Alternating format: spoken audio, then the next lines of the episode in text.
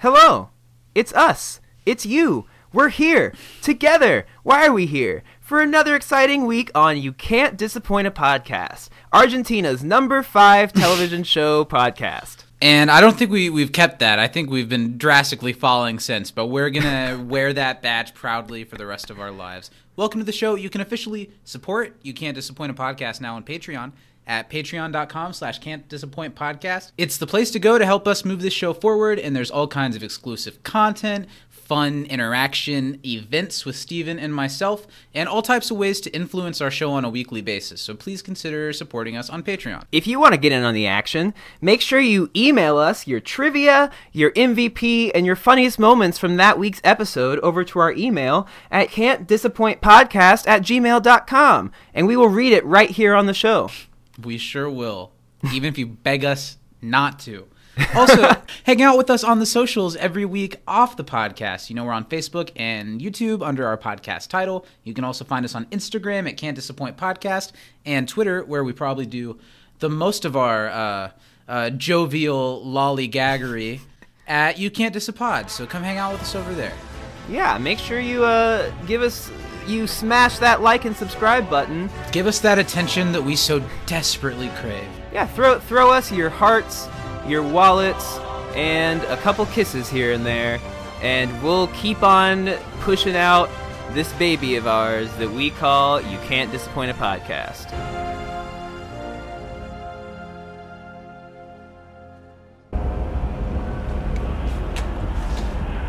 I need to know what you want to do next. So many things, David. So many things.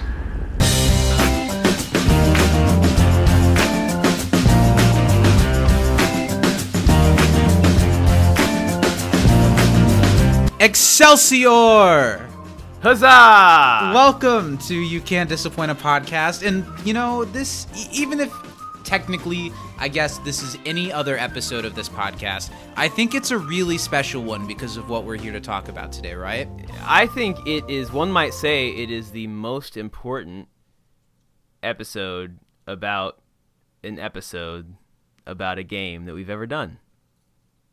I almost think you could make that less of a vague statement and it would still hold true.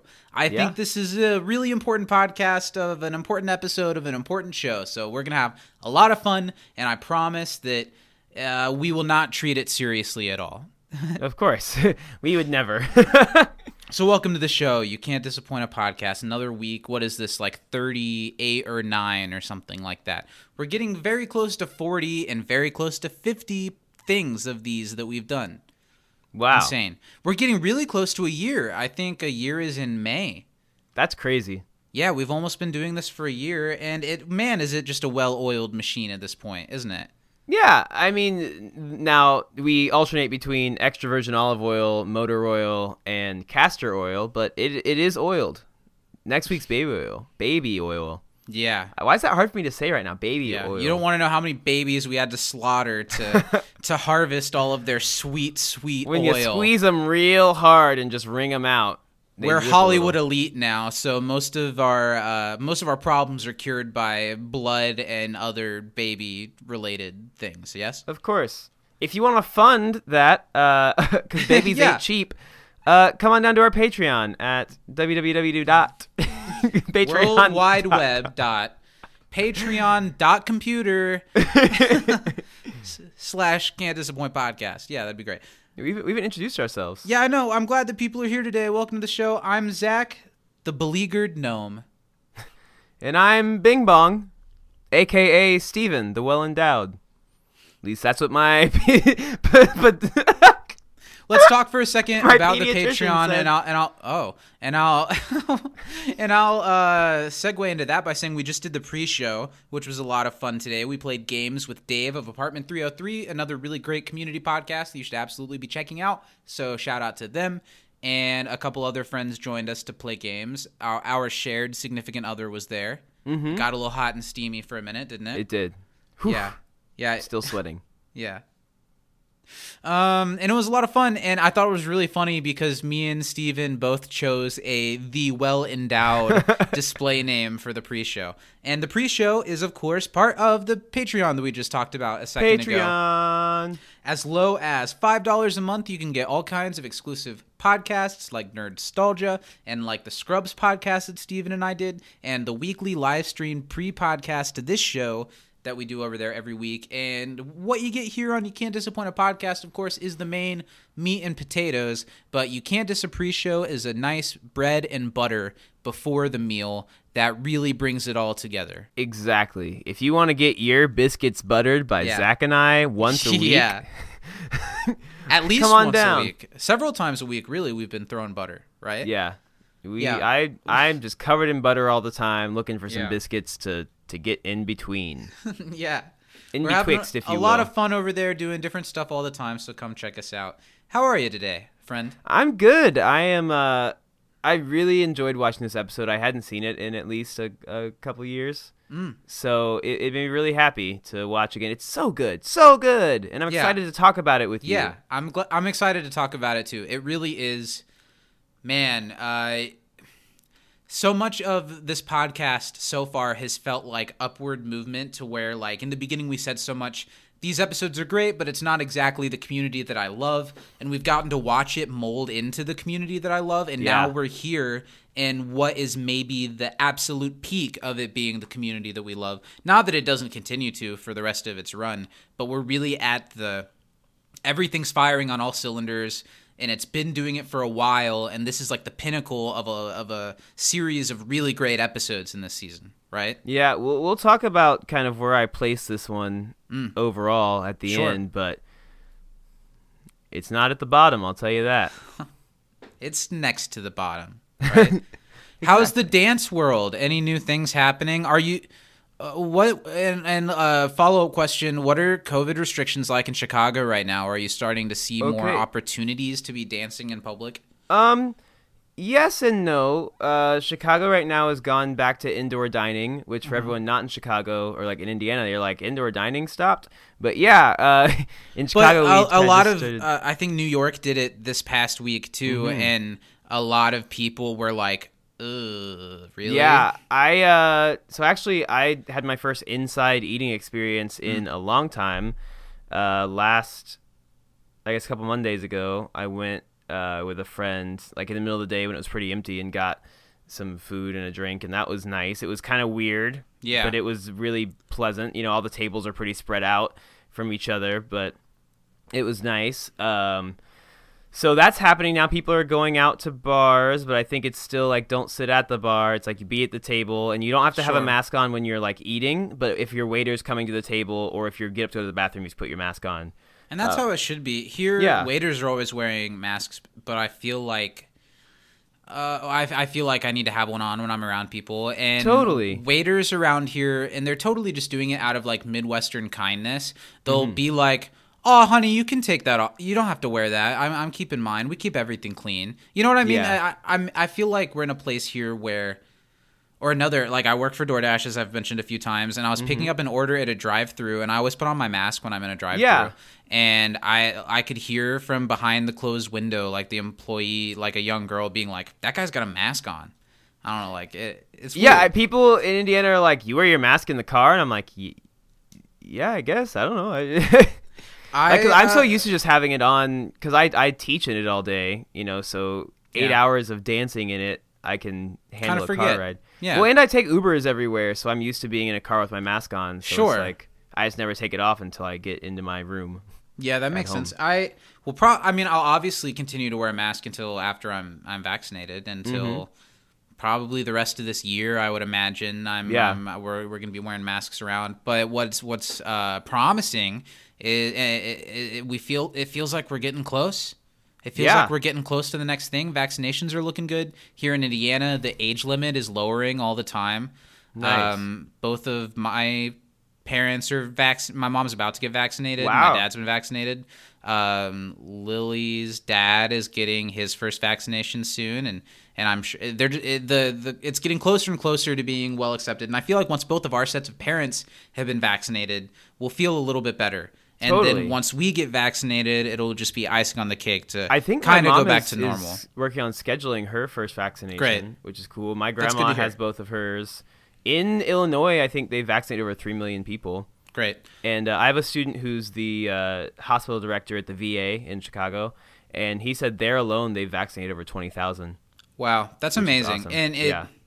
it truly is amazing the way that this is rolled out. And I know that there have been some speed bumps and some weirdness as like who's eligible for it and who's Yeah. getting it and and the way it's rolling out in different states, but the numbers and the data are looking really good.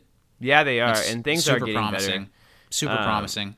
Yeah. Now, as far as like dancing goes, now we still teach with mask on. I actually had my Yeah. first experience with a student who didn't want to wear a mask. Um, it was uh, she was an older woman, but she had gotten both vaccinations, and she like we have a mask policy at the studio, and she was like, I wear glasses and I don't want them to fog up, and I was like, okay, well, can you try dancing without the glasses? And she did.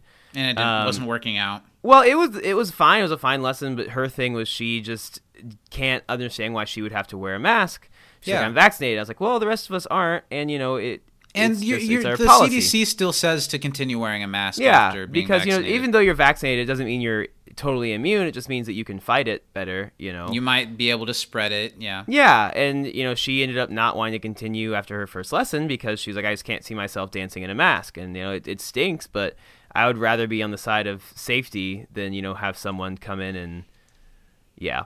But uh, I really respect that you did that because it would be easy and respectable to say, "Okay, ma'am, you're the only person that's in here. Fine, you yeah, can take off totally. Because she was the only one taking a lesson at that time too, and I could have been like, "Yo, just take it off and do it." But I'm like, you know, I'm not gonna.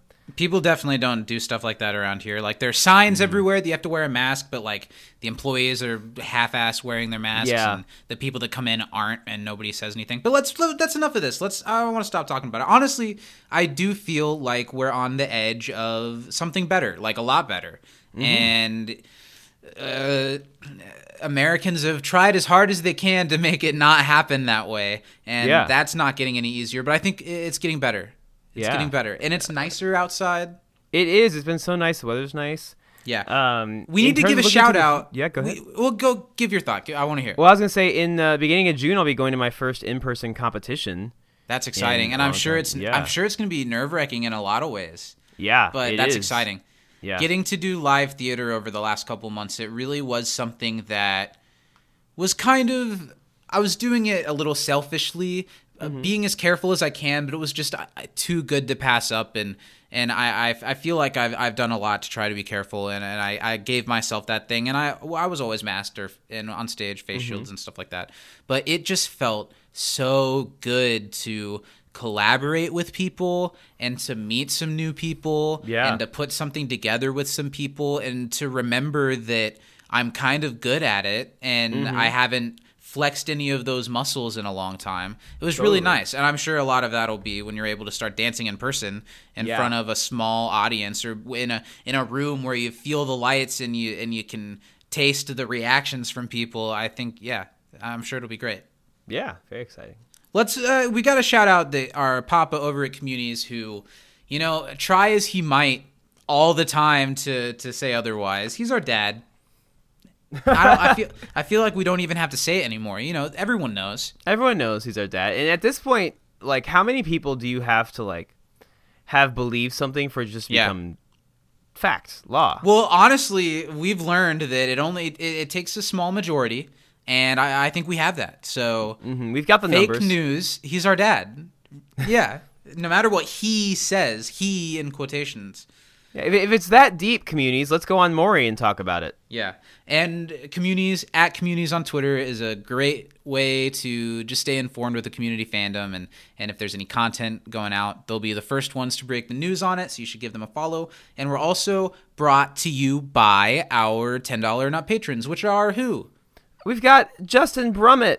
We've Yes. got Danny Martinez Lugo. Yes. We've got Mary Baker Budisa. And they're the best. We appreciate them very much, and all of our $5 patrons we appreciate as well. And if you would like to have your name read out, become a $10 and up patron at patreon.com slash can't disappoint podcast. Do it. And let's do this thing. We're here to talk about season two, episode 14 of Community Advanced Dungeons and Dragons. It was directed Decent. by the Yeah, it was directed by the great Joe Russo, who has 21 directing credits across the series, and it was written by the great Andrew Guest, who previously wrote Advanced Criminal Law, Romantic Expressionism, Messianic Myths and Ancient Peoples, and after this, he only has one more writing credit. It's the first half of the season finale of Fistful of Paintballs, and it originally aired on February 3rd, 2011. And, you know, we've been kind of having a quote unquote political conversation so far, and I feel like because we're going to heap a lot of praise onto Yeah. this episode, we've got to start with the thing. Okay, The thing. We've got to talk about the elephant in the room. The the dark elf in the room. Yes, which the blackface in the room, which is that this episode is removed from most, if not, I think it's on Amazon Prime, but I, it's been hmm. removed by most, if not all, streaming services that carry Community for its depiction of blackface, and it was done so in a sweep of a lot of shows that had the same thing done. Uh, and I guess we should talk about it because it's always going to be something that is attached to this episode now. And it's a serious topic. So I feel like we have to get that out of the way before we heap praise on an episode of television. and I want you to go. Tell yeah, us. I, I've never had an issue with this. I think that the point of it is that it's not blackface. Now, literally speaking, he is covered in black paint on his arms and hands. And the show face. very much points at his character Yeah. and says this is being seen as blackface in the episode. Yeah, and but if you look at like cosplay culture and stuff like that, now blackface is always bad, but there's a difference between blackface and being painted black because blackface is when you know the lips are exposed. Sometimes you paint the lips like extra red or pink to try and make it look like the old caricatures of African Americans in like media and cartoons and stuff like that. I don't know. uh, Dark elves have black skin. I and and I get that it's a joke that like they were pushing it a little bit with it, but I've never taken issue with it because I don't see this as uh, he's in blackface. I mean, and I'll say I love the movie Tropic Thunder, and Tropic Thunder quite literally has somebody in blackface. and so, that uh, uh, in a performance that's praised pretty frequently i would say. I think it's important to state because not everyone listening to this has been listening to us for a long time. Not everyone's listened to everything.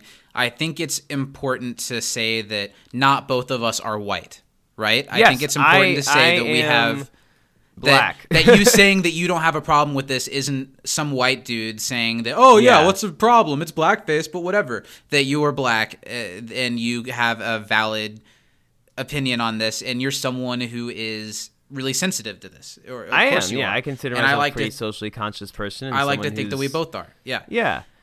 Um. so I just wanted I- to preface that with us saying that it's a little bit of a head scratcher yeah, I get that they were kind of trying to be extra careful and they're like, okay, anything with anything offensive, let's take it down. Yeah. Before the libs come and cancel us, you know. But Yeah. I, it was during a time where a lot of shows were getting a lot of heat for comments that at the time when they came out were not seen as as heavy as they do now. yes Um, you know, I mean, I think that it's good to re-examine works. Like Disney has the thing before Mm-hmm. that one where they're like, "This is old and it's racist."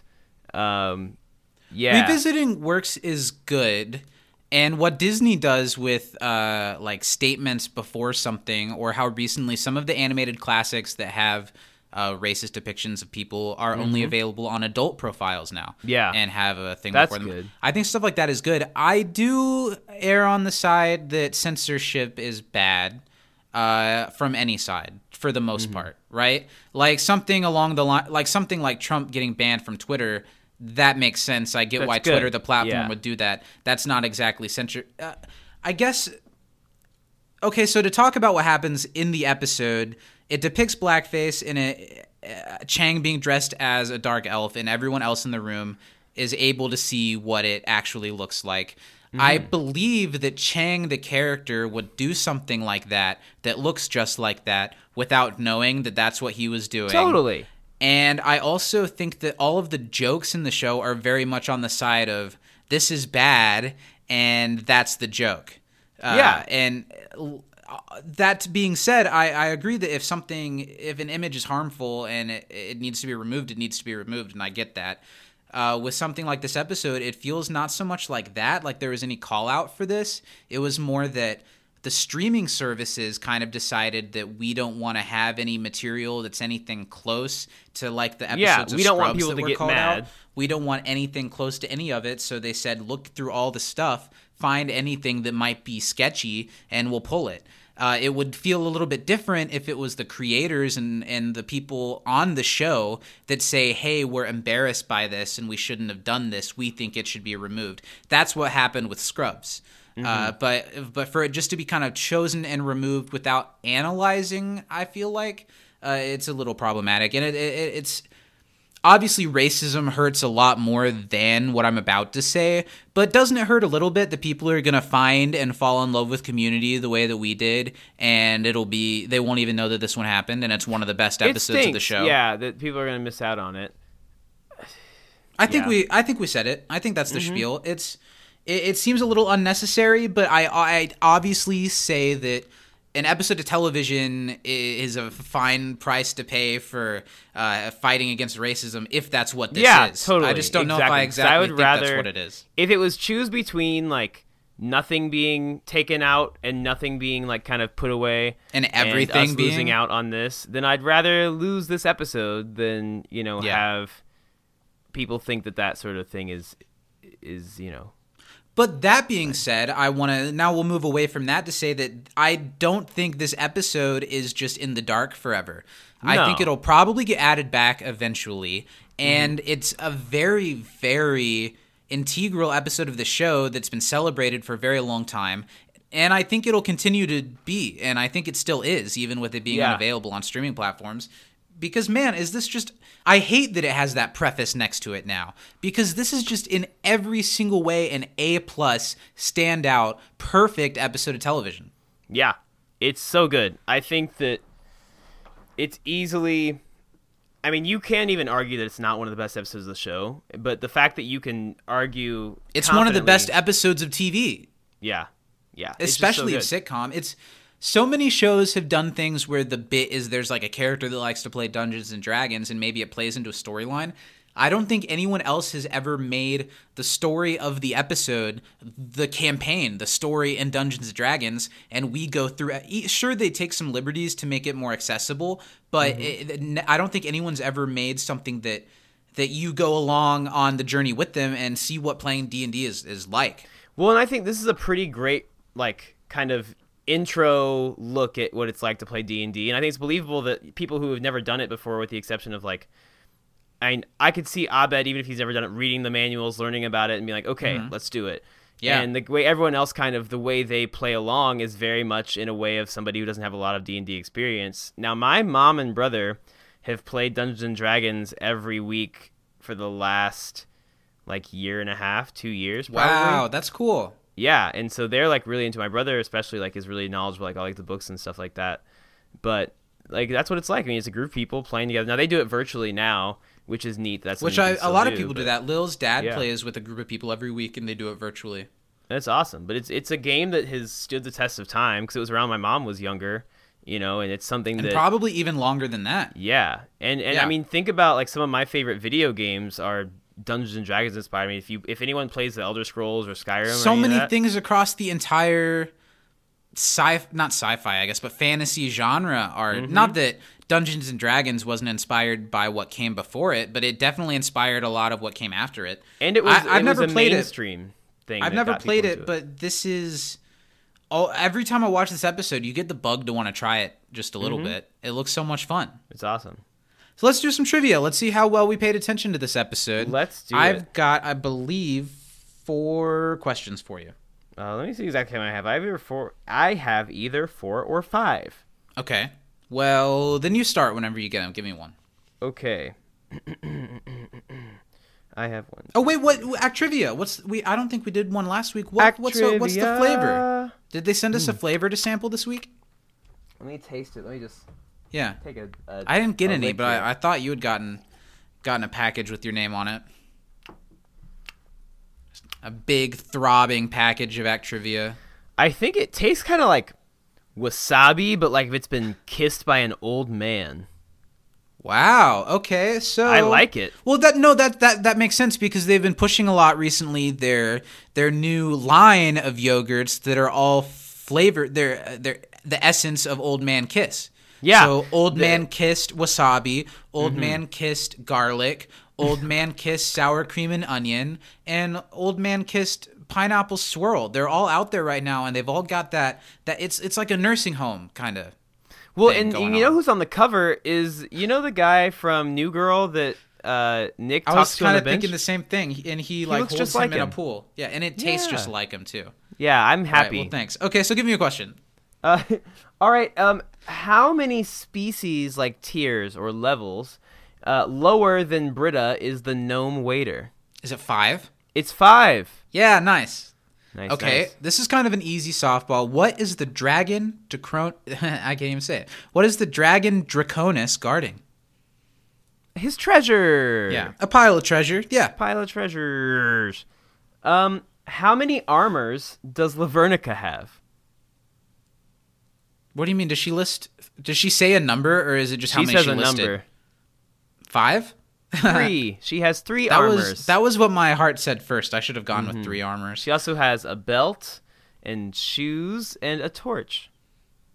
In about thirteen turns, Pierce will die of what? Exposure. Yes. Mm-hmm.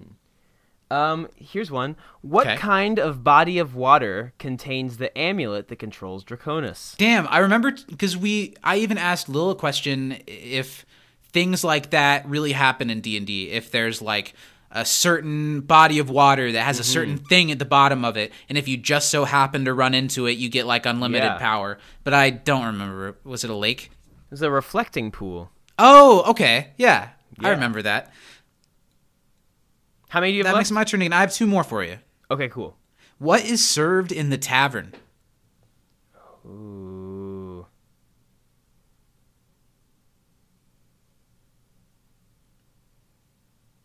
I don't know. Mead. Mead. Okay, nice. Have you ever had mead? I don't think so. Is it like a? Is it like a liquor? Like a hooch? It's like a yeah, I think so. It's like somewhere between like liquor and wine. Mmm. Mmm. Mead. mead. And of course, our sponsor today is Newman's Own Mead. Are you tired of being normal drunk? Mead! Turn into a Viking. Punch a stranger. Assault someone physically. Are you sick of getting the same type of sick every time you go out drinking?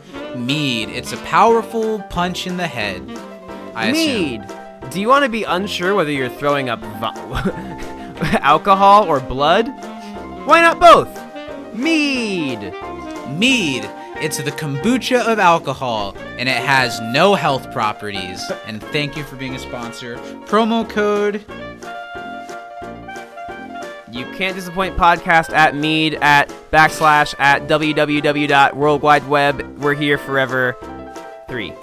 And it's not a website. That's the promo code. You That's the promo if code Type you that type in. If you type that in, you will get 50 cents off of your first case of mead. so thanks for being a sponsor. Uh, isn't my? Uh, it's your turn to ask a question. It is. Um, what game did Troy want to play instead of Dungeons and Dragons? I knew we should have played Chutes and Ladders. Correct. Have you played Nice. Chutes and Ladders? Of course I have. I Really like fun. Chutes and Ladders. Yeah. Not to be confused with the far superior version, Snakes Eels and Escalators. Eels, eels and escalators. You got me. There you go. Escalators. Eels. Eels. Okay, my last question for you. What is Abed's elven maiden's bedding made of? It's like maybe you'd like to come back to my Is bed. it it's made heather? of. Yes, it absolutely is. You nailed Hell it. yeah. You got you got three out of four. Nice. Um, last one for you. So Other let's see Neil- if I get two out of five or three out of five. Let's see. Other Neil isn't Yeah. that skinny, but what is he? There are He's two bald and he's black. Correct. One of my favorite lines is Jeff taking the high road on. Oh well, I don't see the world through that lens when they're talking about how he called a dude fat. Ugh. Super funny. And let's not let's waste no haste. What Mm-hmm. have the listeners sent in to us this week? We've got four emails this week. Huzzah! Almost enough for a whole D and D party. Wow. Um. All right, now let's open this. Uh, now I have a bone to pick with Okay. our significant other. Okay. Um, Lil, can you send an email like an adult, please? Yeah, they sent in a screenshot of a notes app as if they're apologizing for their sexual assault allegations Yeah. on so Instagram. I'll I will read this this time, but we have rules. This isn't even an option we suggest. Like, I'd rather get a Twitter DM, which we'll we get to later. we have a level of Yeah. quality to to uphold here. Um, all right. So the note from Lil says Trivy. oh my god! So they can't even spell trivia right. Yeah. Um, who This is Jeff Quibi. the liar son of? That'd William, the- William the un unimportant or hardly no, it's like the rarely seen or hardly known or something like that. um, what is everyone's character named? We have Mar. Mar, but we have to say who everyone is. That's Jeff. Is Jeff. Troy is Bing Bong. the wizard, Britta is Lavernica. Shirley is Zippity Doo. and Annie. Uh, Annie is Hector the Well Endowed, and Neil Neil, is- is, I am Duquesne of Clan Duquesne. Duquesne. I think that's all he says. And Pierce Hawthorne is, Is Pierce, Hawthorne. Hawthorne. Yes. Yeah. Is that everyone? Did we get everyone? yeah. Yeah. Nice. Nailed it. Oh, Chang is uh. Brutalitas, the magician. There we go. magician. there, there we. Thank you. That was really good. Thanks. Um, according to Britta, what is something Jeff is not good at? Sex. That was great. That was such a good dig. Yeah. Um, how old does Abed introduce Pierce as, and how old does Pierce say he actually is? And that would be 67, and he says 66, dick. Yup. Yeah. Uh, what kind of candy bar does Pierce dangle in front of Garrett's face? I don't know A that one. Snickers. It- was it a Snickers? Because I thought it was something a little more, gen- like something I wasn't familiar with. It was see probably like a snacker or a. But did they say Snickers? It looked like a Snickers, and they shook Okay. it in front. Lil's reaching there. Um, how many women think tail is better? How many prefer giant ears? And that would be a four to three split. Wow, I thought it was more than that. I thought only one or two people. Well, there were hand. one, two, three, four. I think there were six women, and I think four of them said tail. Or four Okay. of them said ears. Okay, so four to two. That's what Um, we'll say. favorite favorite line. Ooh, Neil. Come on, how are we supposed to? I know what that means, but you can put a little more. It's uh, ooh, Neil. When they're like, ooh, Neil. Neil. Yeah, it's a good one. Um, and their MVP is Abed. Smart. Good choice, yeah. Thanks, I Um, guess, for the half-assed. Thanks, Whatever. Lil. You put Let's not give it more. Let's not give it more attention that. than it deserves. okay. Uh, next. um, next is from Cigaro Bozart. Hello, Cigaro. that is a tight ass name. That's a hell of a name. Tell, let me hear it one more time. But say it like real. s- Say it smooth.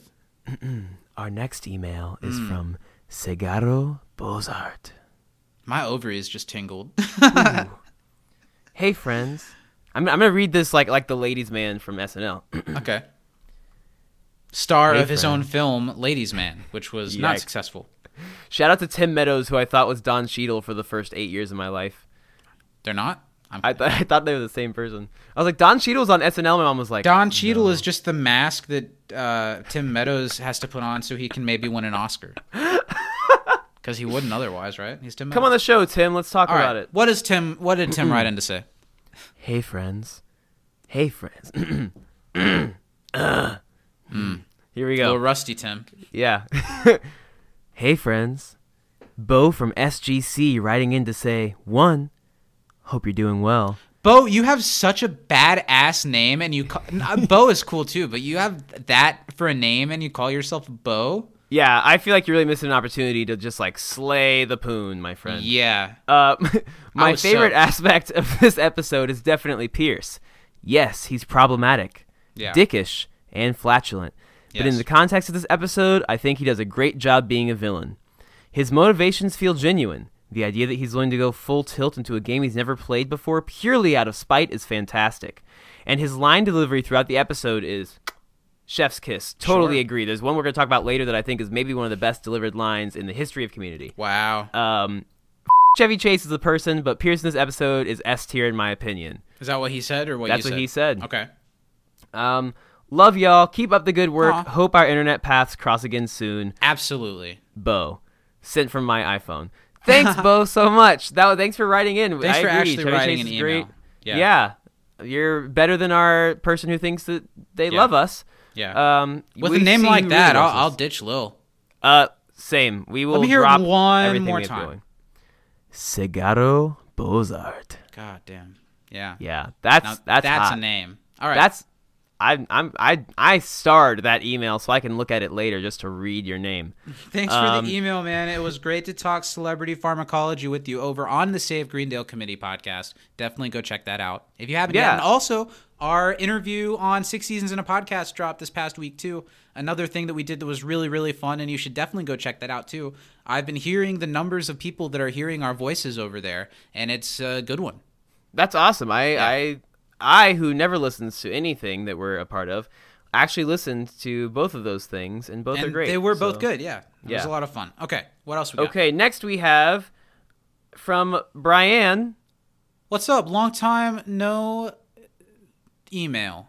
yeah, well, still not an email this week. Okay. Uh, better than Lil though. They did actually send it somewhere to us instead of just screenshotting their Yeah. their Just their putting a message in a bottle and throwing it in the ocean. Hope it gets to us by the time we record. Yeah, uh, this is a message from Brienne. Um, she says, It's been a while since I've sent one in. My favorite moment is the Annie describing her lovemaking scene while. Troy takes notes. MVP has to go to Neil. Trivia.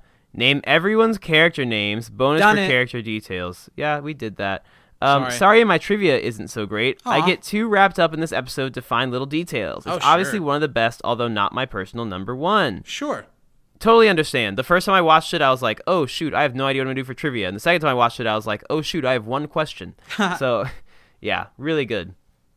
Um, Thanks for thank writing you for in. writing to in. from you. I hope you were well. All right, and last but not least, our Daddy O, our cat's pajamas Mm. That made my ovaries tingle as well.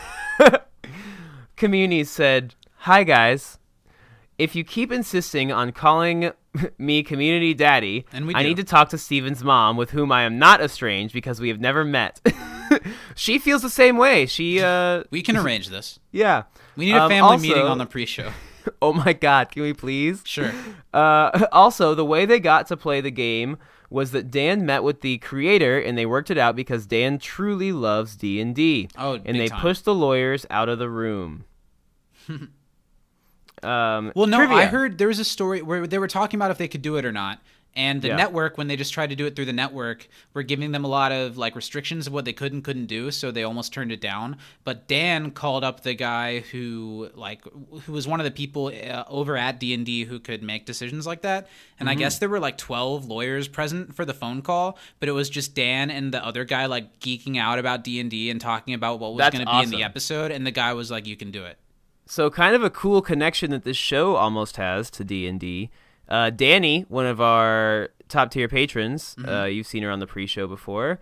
Um, one of her former students actually was a writer for Dungeons and Dragons. That's pretty cool. yeah, cool guy. Super cool. Um, trivia: Yes. Which of the character sheets was meant for Shirley? Had to be Lavernica, right? Oh, I don't know which one was meant for Shirley. I just know she ended up with Zippity Doo. I have no idea. Um, and let's see, is the voice actually over the cleaning lady? I would imagine no. It doesn't really no, look like it. yeah, not at all. It was a, it was a British woman, I'm assuming. Well, um, and then on. which line of Britta's was improvised? Is it the sex line? I hope it's the sex line. If it is, that'd be really funny. Yeah. All right. Uh, he- with they, with the answers. with the middle one, it couldn't be because they talked on the commentary about the woman who did do that voice recording. Uh, Mm-hmm. They didn't know it when they hired her, but it ended up being like one of the writer's wives. Oh, that's crazy. Yeah. All right. Here are the answers. It is Lavernica, Laverne and Shirley. Oh, Um, okay. And the character has three of everything, just like Shirley has three kids. That's funny. Nice. Nice. I like it. Um, and then no, of course it's not that Hispanic cleaning lady. It is the wife of post producer Jake Ost. There we go, not Monahan Ost doing an impression. That's not her normal voice. Hmm. And then when Jeff says, "What am I good at?" Britta says, "Sex." Is that our last email?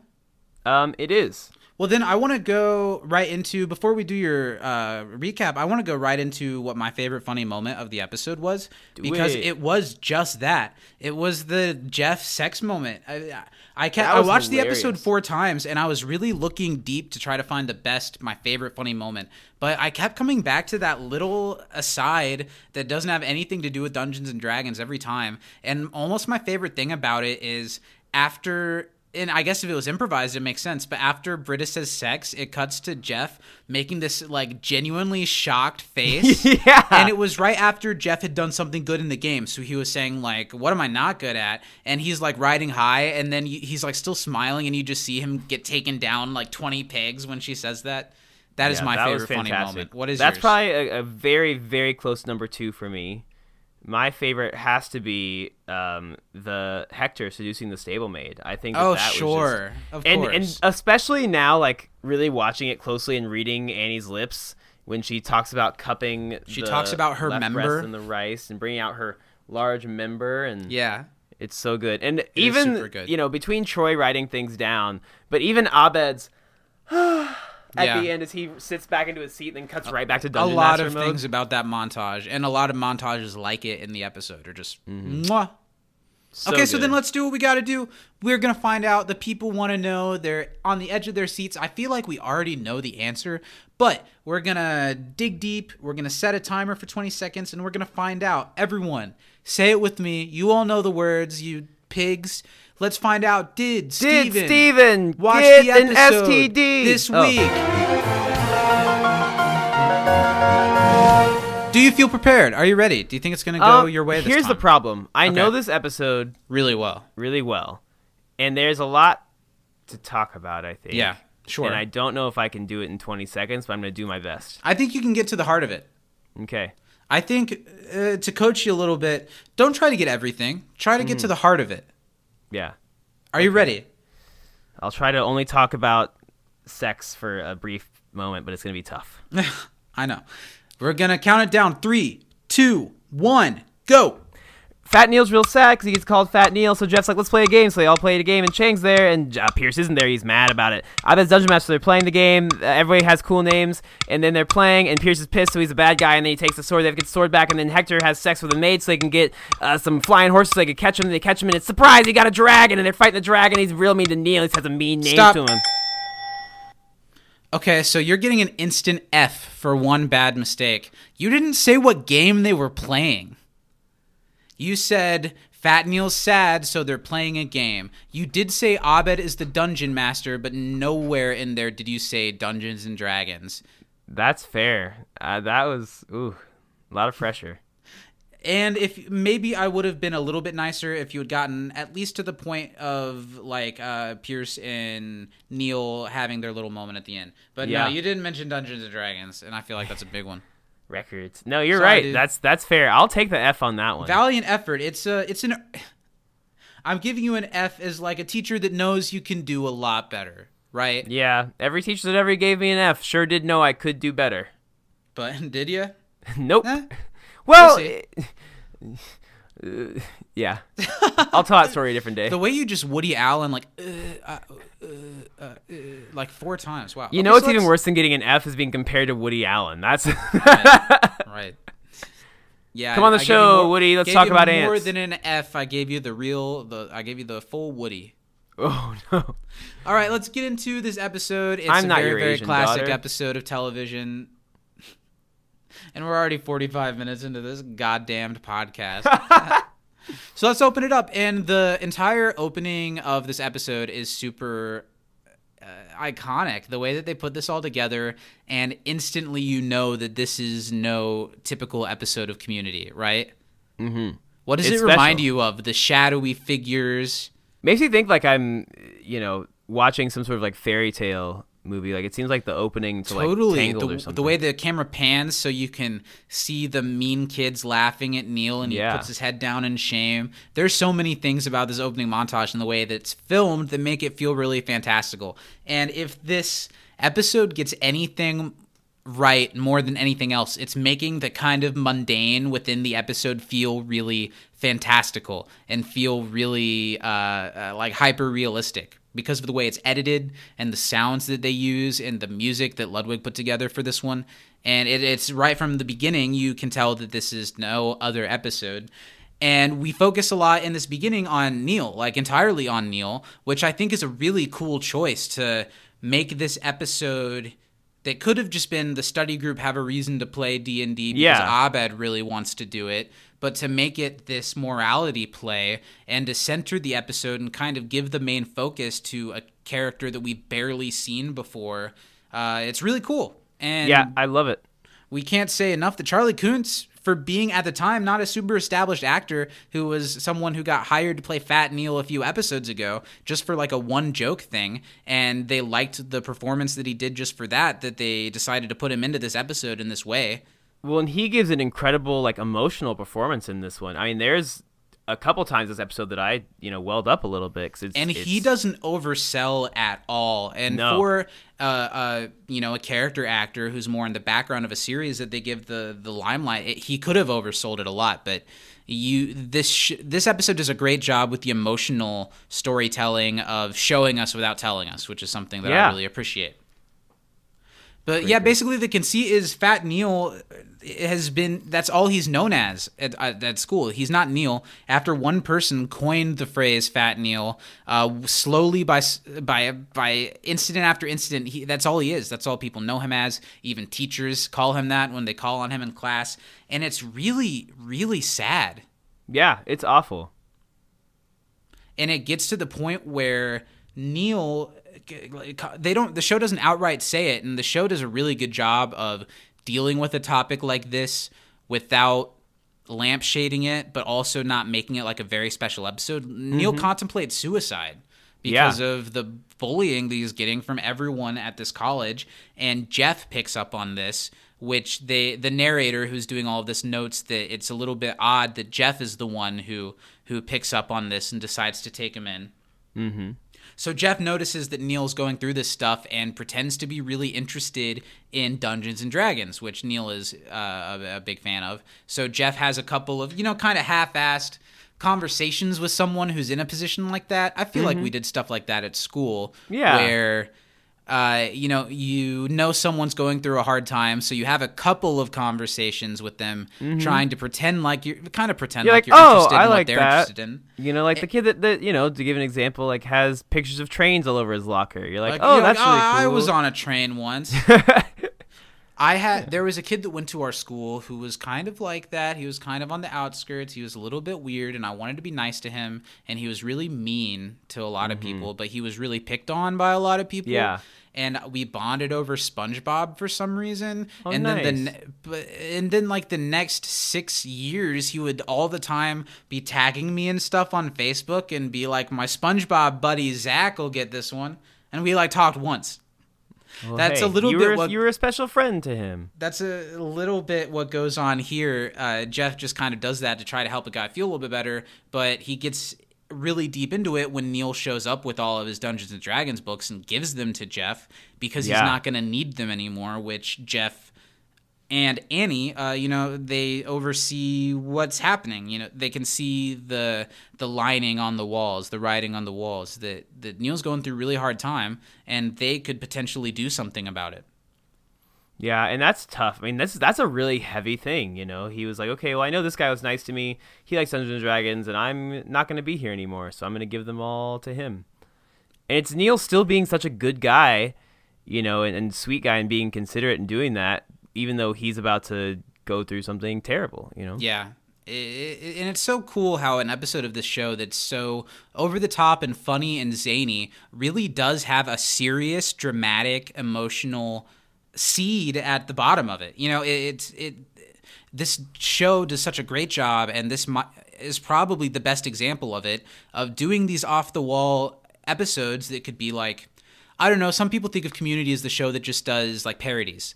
Yeah. But this is so much more than parody and always more than it's ever a parody of what they're doing it's a celebration of what they're what they're taking on that week you know what i mean it's in no way a parody of dungeons and dragons it's uh, celebrating the fandom of it just like paintball celebrates action movies and everything like Yeah. that And I love And, it. And know, at the core of it, there's an emotional story being told about these characters. Well, and it shows. I mean, I think that you know, without getting too deep too soon, but I'm just, that Dungeons and Dragons was a, a way that people who maybe didn't have a lot of friends that they could do things socially with could be mm-hmm. together in a social group and meet new friends and do things like that that gave them kind of a sense of community and friendship that they could bond over something. Hey yo, You said the thing.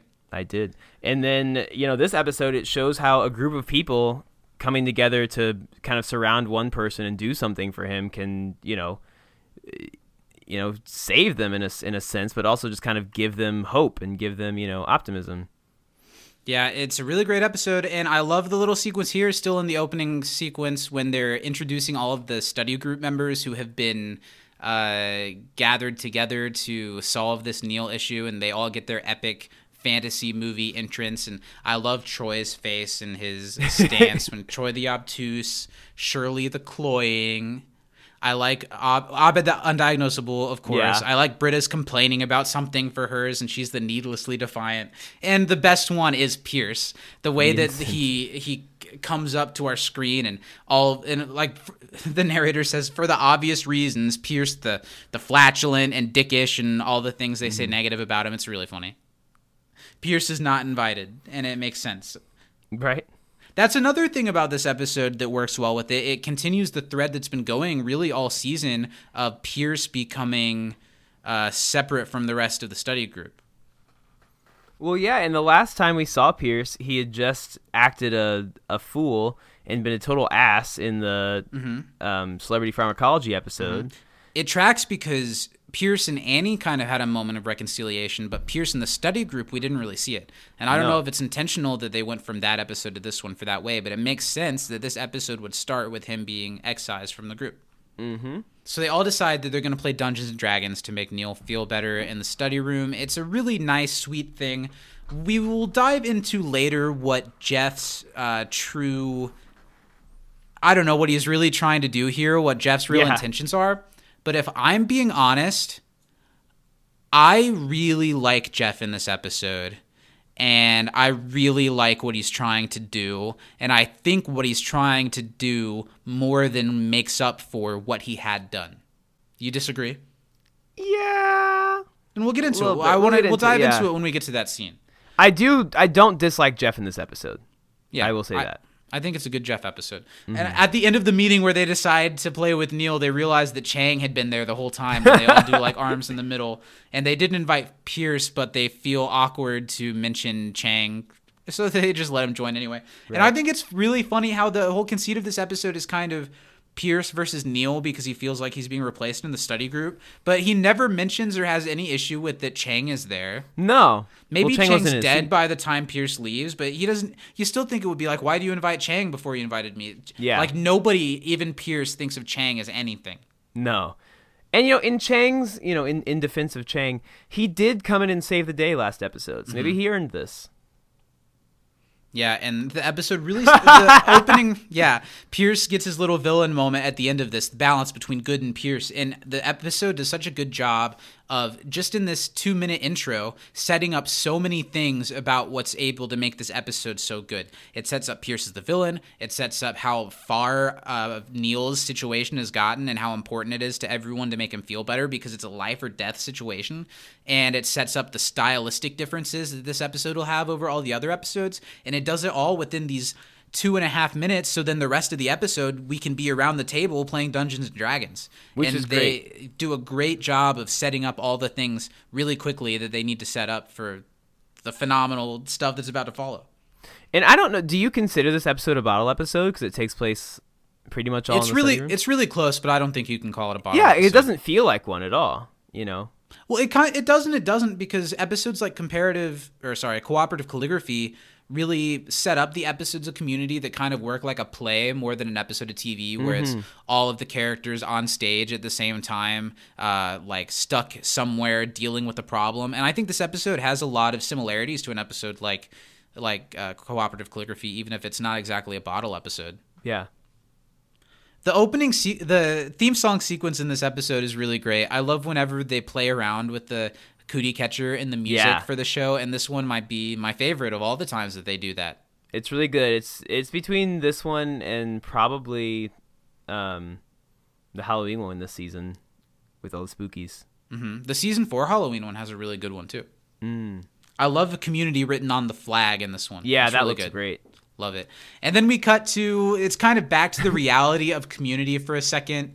They built up the I love the the difference between the the epic sprawling D&D music version of the theme song and then it cuts to a kind of awkward them all sitting around the table. And I'm sure a lot of D&D games especially when you're not all friends or when you don't all know each other, they start kind of awkwardly. Yeah. And and this one, all the focus is on Neil. Everyone's really trying hard to make sure Neil has a good time, and it comes off really creepy.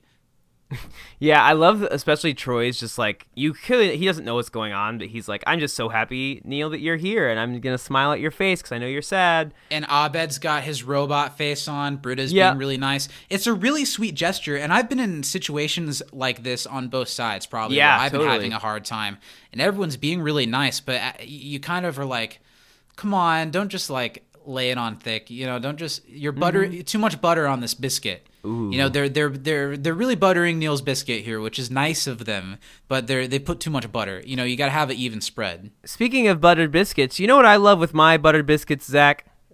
Newman's own mead. Take a big ol' swig of this. The only alcoholic beverage that doubles as a salad dressing. Exactly. Newman's own mead. But I like the awkwardness of this scene. How they're all trying to make sure uh, they're all trying to make sure Neil has a good time, and especially because of what we talked about earlier in this episode. Every time the first reveal, uh, because they're cutting around the table, and then there's the shot of Chang with the white wig and the pitch black skin and the elf Elf ears. ears and how his lips and teeth and eyes contrast from it. And honestly, it's a jarring and not not upsetting image. you know what I mean? Yeah. It is a little upsetting, but and I'm a white guy, so whatever, whatever I think is wrong anyway. But I laugh. It's it's like I so laughed awkward, really hard. uncomfortable, and it's funny. and And he's I- got a white wig and elf ears. yeah, the bit that I almost and the first thing that Shirley says, who's gonna ignore? Are you gonna ignore that hate crime? And I love that the show's smart enough to call Yeah. it out on themselves, right? He's a dark elf, guys. Be serious. And I love the the turn of lines when you know he went all this way, but he's not a nerd. He's not gonna wear armor. I feel like Neil can. Uh, the study group are having kind of a decent time with each other and being silly, but I feel like Neil.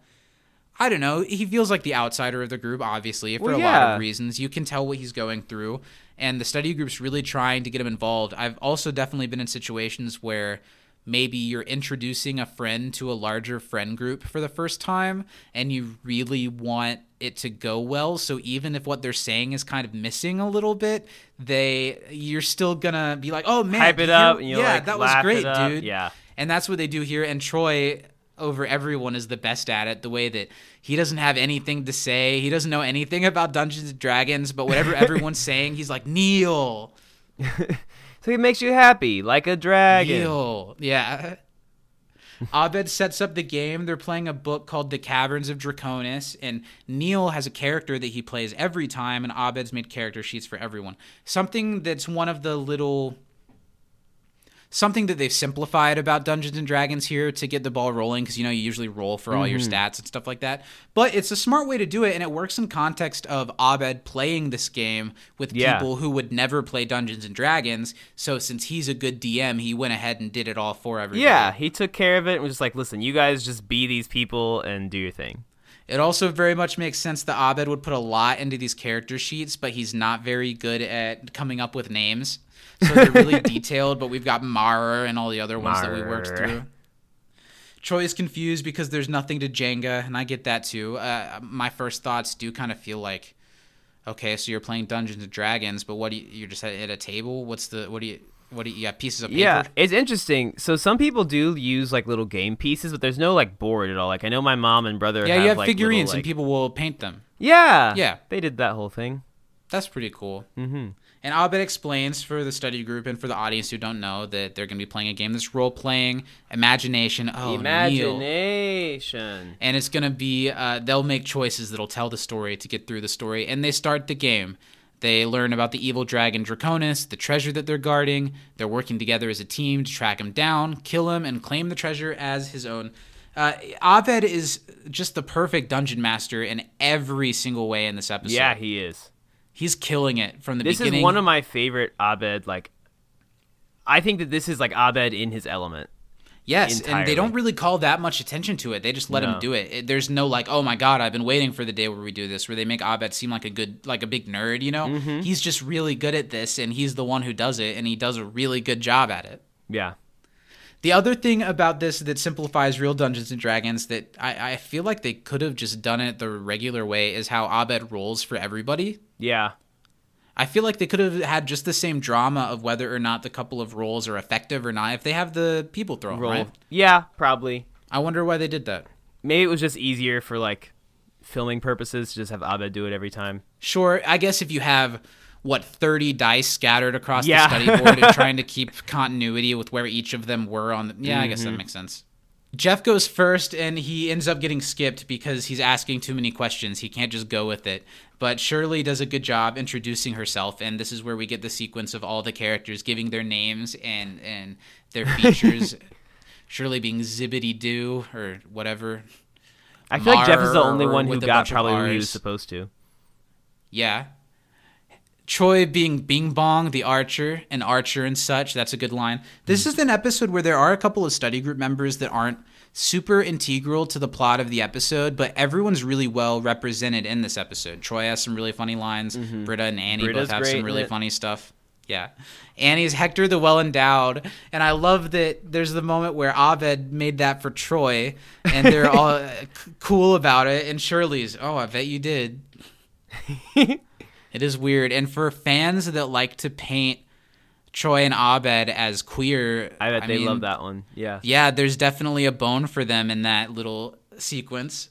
But I think it's more probably that Abed's trying to be the hype man for Troy and knows that Troy would want to be like a big macho guy, so Of he lets him he be would. one. Yeah. Britta's Lavernica, and there's a funny bit where she's listing all of her armors, and it's really boring. And we get another letter finish, which is a running gag in community we've- we've been following. Chang doesn't like everyone's introduction, so he gets really dramatic. He's Brutalitops the magician. And honestly, yeah, it is unfortunate, but it's it's very Chang. An arrow flies through the air because Brutalitops, Chang, is making such a big deal out of himself, and it just narrowly misses him. That's one of the first times we get some of these sound effects that really sell what's going on. Mm-hmm. Chang ducks as if he's really ducking behind an arrow, and an arrow sound goes across, and it, it really adds another level, another dimension. It really to does. What's going on in the episode? There's some goblins that attack them, and Troy tries to attack back using my additional notes, which is a really funny line. It's not effective. Abed just doesn't even. And Britta, I'm sure a lot of people are in Dungeons and Dragons. The way that Britta in this episode is like, well, yes, but what are the characters in the world of Dungeons and Dragons? Yeah. What's the through? morality of what we're doing here? She's the AT and T of people. Now I wonder when this came out. Was this pre AT and T and Cingular forming together to make the AT and T we know and love today? I told you exactly when it came out. It originally aired February 3rd, 2011. Mm, that seems like post AT and T Cingular combination. Probably. Britta gets hit with an arrow, and I like how Abed just is like, "Yeah, it hurts." When she acts like it hurts. Jeff throws his knife, knife style. There's so many killer lines throughout this so entire great. episode. All the characters react perfectly to how their character would react being thrown into this. And I love how they're like getting into the game their own kind of way, right? Like they all want to be like they they're playing the game, they're committed to playing the game. At least to the point of making Neil feel better. yeah, yeah. and I love it. Jeff Jeff does his attack that works well. He does 10 points of damage. And it's a really really funny wholesome moment between people who have slept with each other when Jeff says, "What am I not good at?" Britta says sex and then Jeff's face is just perfect. He's like, "Huh? what did you say?"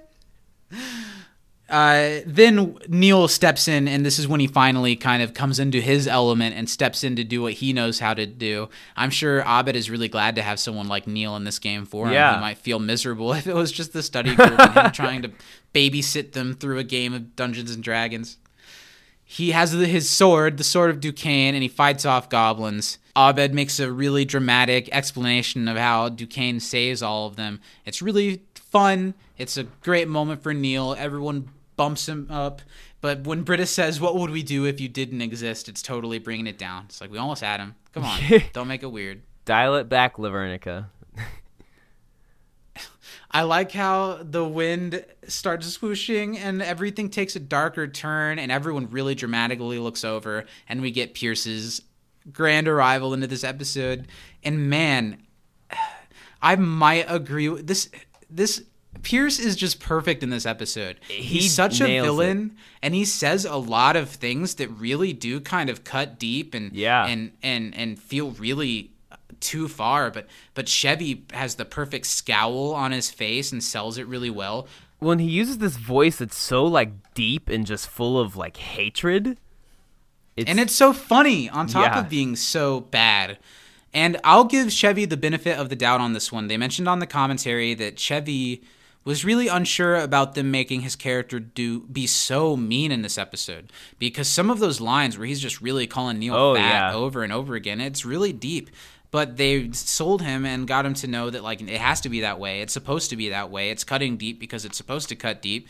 And they said once Chevy came around to that, he absolutely delivered, and Yeah. he really did. He walks into the room, and there's so many great things in this sequence.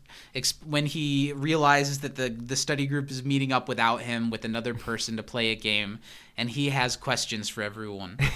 when he finds out that it's Dungeons and Dragons, I like how it's really bad, but Chevy delivering first of all gay, second of all stupid, and thirdly, why was this a secret? It's so Yeah. dramatic, it's so pious, it's so villainous, and Chevy just absolutely kills it, doesn't he? he really nails it. I think it's just also who's Al Jolson?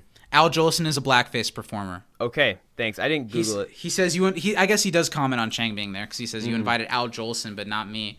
And you remembered to let Fatty sit in my chair the first time he says something with edge towards Neil. And it just, yeah. And Neil looks back at Pierce like, "What the, f- dude?"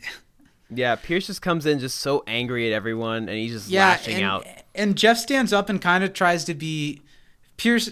Uh, there's a very specific reason why we didn't invite you, and if you let me explain, you'll understand that you're doing exactly the thing that we thought you would do if we Yeah. invited you. But Pierce won't have that. He says we're playing. Abed doesn't have a character for him. He doesn't care. He wants to play. He makes Abed make him play. He's very demanding and threatening. And Abed is kind of like, all right, As you watch the goblins retreat, you notice a 67 year old naked man with no weapons lying in the wet grass shivering.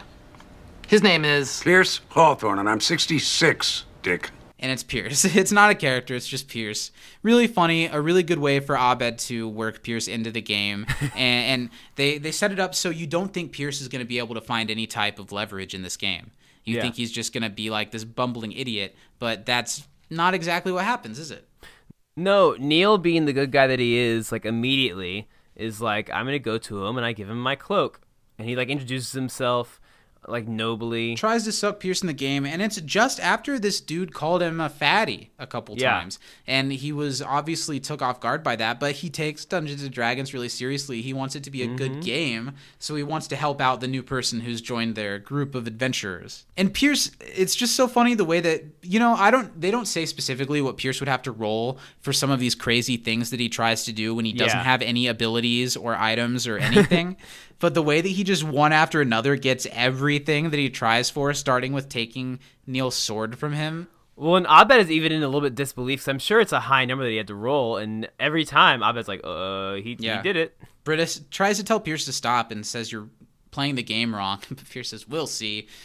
I want to know: Are the stakes of Dungeons and Dragons this much that this character that Neil's always had has had this sword that's really important to him? Would he be able to lose it in a game and then not use it next time he plays, or would it just be a Yes. refresh with his character next time? How He could anybody ever it. keep up with that? If you Uh, know what I mean, like if you're playing with a different group, you could just be like, "Okay, I've got this sword," right? I think normally when you switch groups, you get new characters. Like you usually sometimes Well- will get a new character for each campaign unless you're playing the same group, different campaign. Well, but that's not what happened here. Is that something that they make to prove that Neil takes Dungeons and Dragons really seriously and he's played Yeah. it a lot? Okay. So Pierce is in. He's gonna he's gonna do it. Chang tries to take the sword, and Pierce directly calls out Blackface. He says, "I attack him. I attack Blackface." it, and that's pretty much what all the streaming services said, right? Like, I Yep, attack him. We will I also attack, attack Blackface. Blackface. We will have And none Pierce of that. straight up murders Chang. It's a critical hit. And it is really funny that as jarring and, and, and bad the image of Chang all done up in black kind of is, it's gone as soon as he's there. He's there for like a It's second. so quick, and it, they do such a great job. I almost wish, um, with this episode because it's so funny when they have when he's like, you know, give me your character sheet, Chang, and you know, Chang is dead now, and they play this like haunting like music, and he like slowly walks and gives kind of a you know, Lord of the sheet. Rings esque kind Yeah. of moment as he as he walks away to choir music, gives Abed the character sheet. fades It's away. slow mo. It's very dramatic, and then yes, as as Chang walks away, he fades away as if he's Marty McFly and he didn't get back to the future in time. Right, and I almost wish that like someone else had died just so we could get that sort of thing again because it was so funny. But it works that it only happens once, you know. But it was just, it's so funny. Well, there is the second Dungeons and Dragons episode that's in season five. True. And this one's definitely superior to that one in every Yeah. way. But that one does that, what you're talking about, and it does it pretty well. Uh, Mm-hmm. Yeah. There's some really funny stuff about the second one, and the Dean plays with them in the second one. There's some really Yeah. funny stuff with it, so I'll be excited to get to that with you. I have the image of I can't remember who was it Annie again in the second one that where she's doing like the humping in the montage in the second one that's so funny. Is it? I, can't- kind of forget, but I probably. can't remember whether it's Annie or somebody, but it's so funny. So Pierce runs away from them after that, and he has the sword, and he's getting away from the group, and and uh, Neil wants to go after him so he can get the sword back.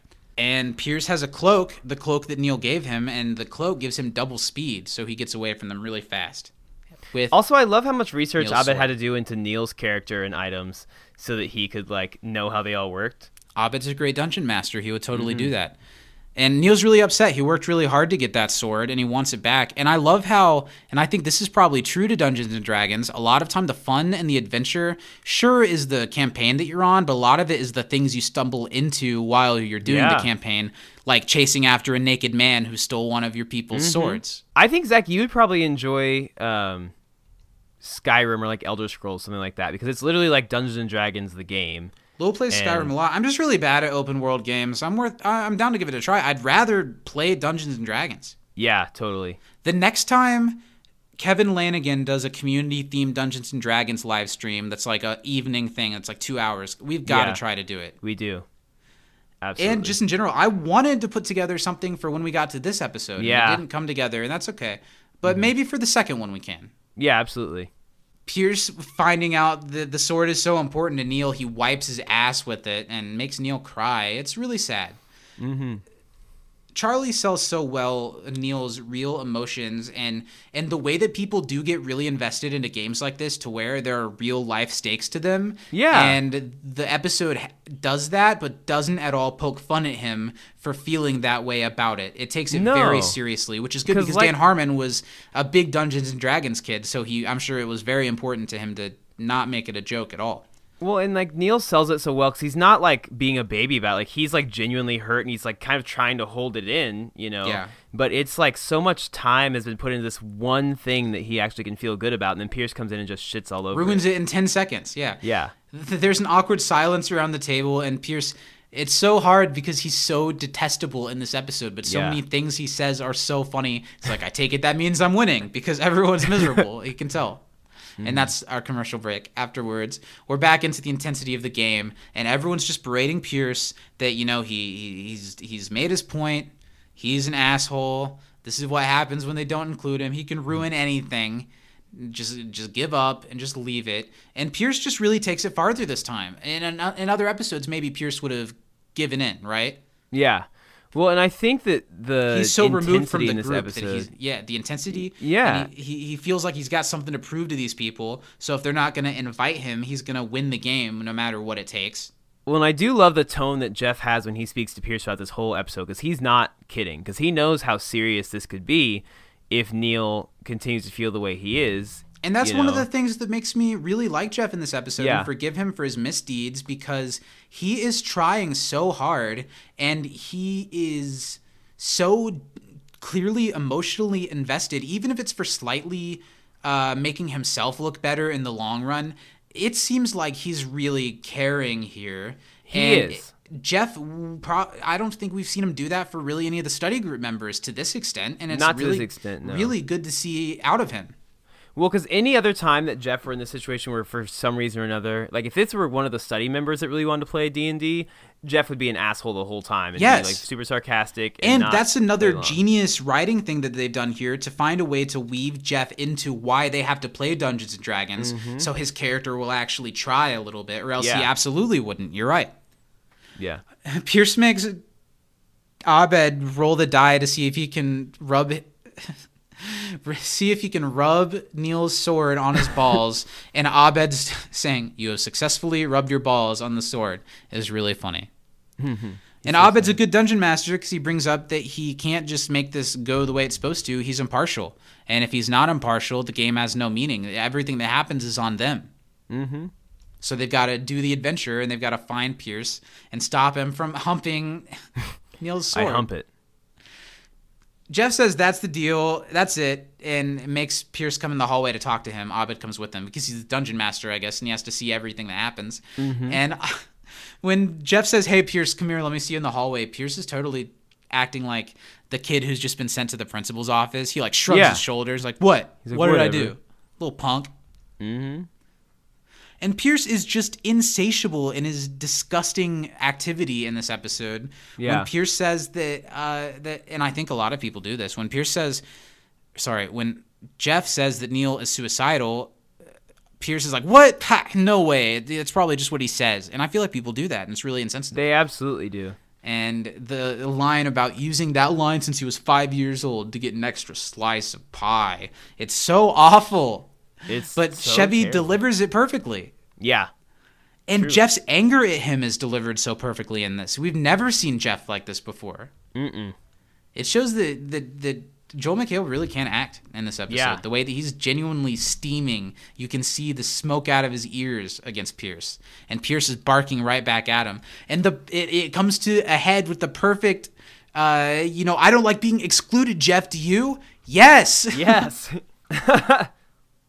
And Jeff says, just fix it. Just go in there or you're out of the group. Fix this.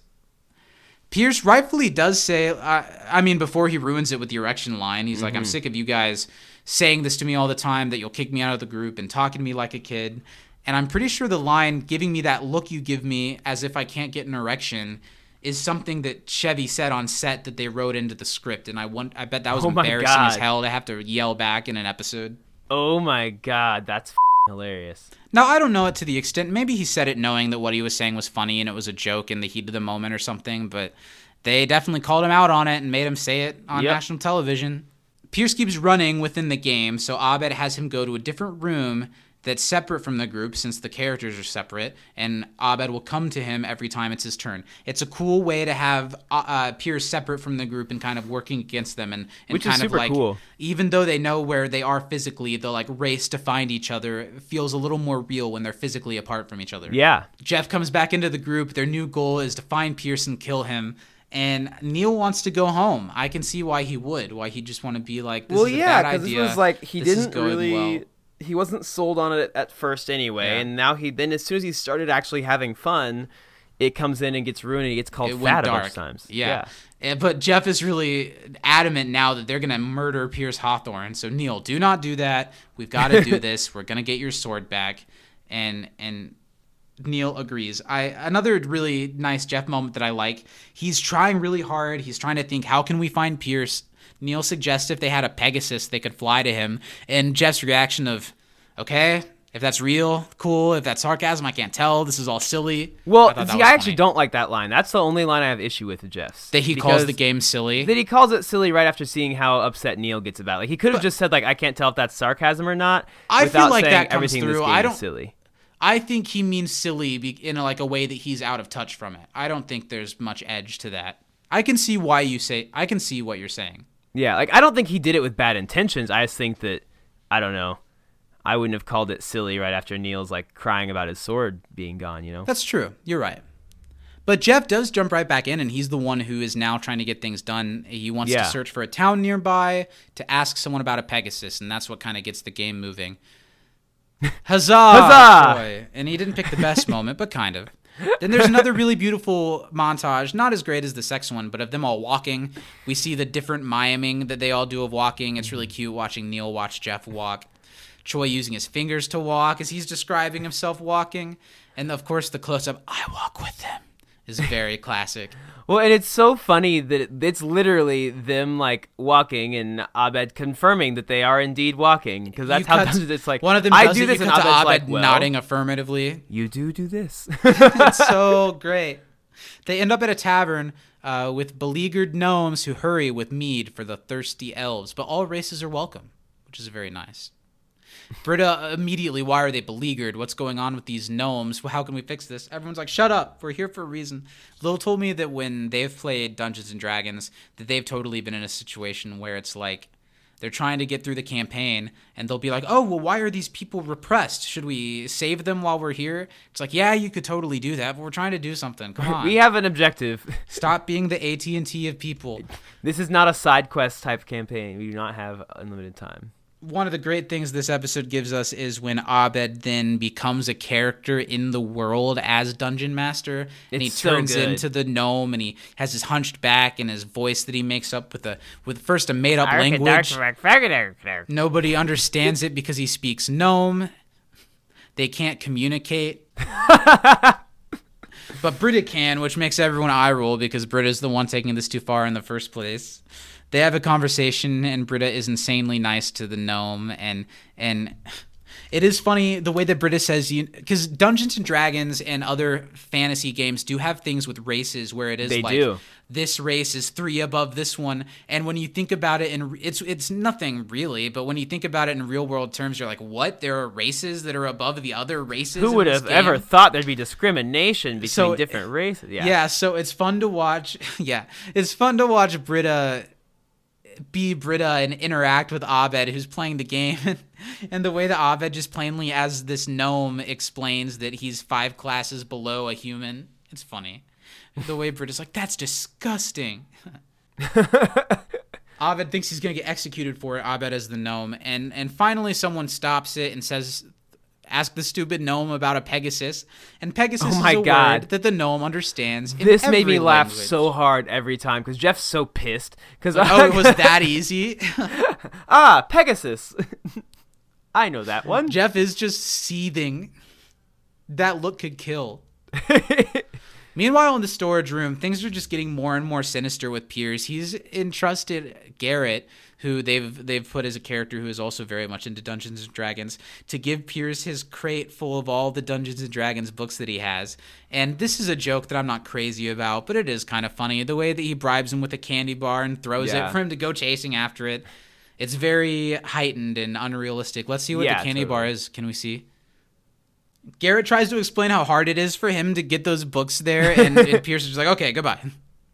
If my doctor said it is, you might be right that it's something like a Snackers. right? It like almost says Snickers. Let's see.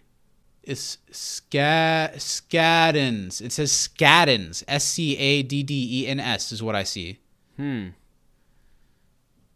That was a f- question, Lil. You Lil, think I know what a scatters is? What? Because if sh- if they watched this the same way that you did, there's no way they could have made out was actually written on that. Mm-hmm. This is in like 360p. There's no Mm. way. I love me a scatters bar.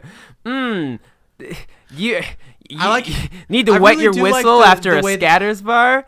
Mead. Dip your sandwich in it.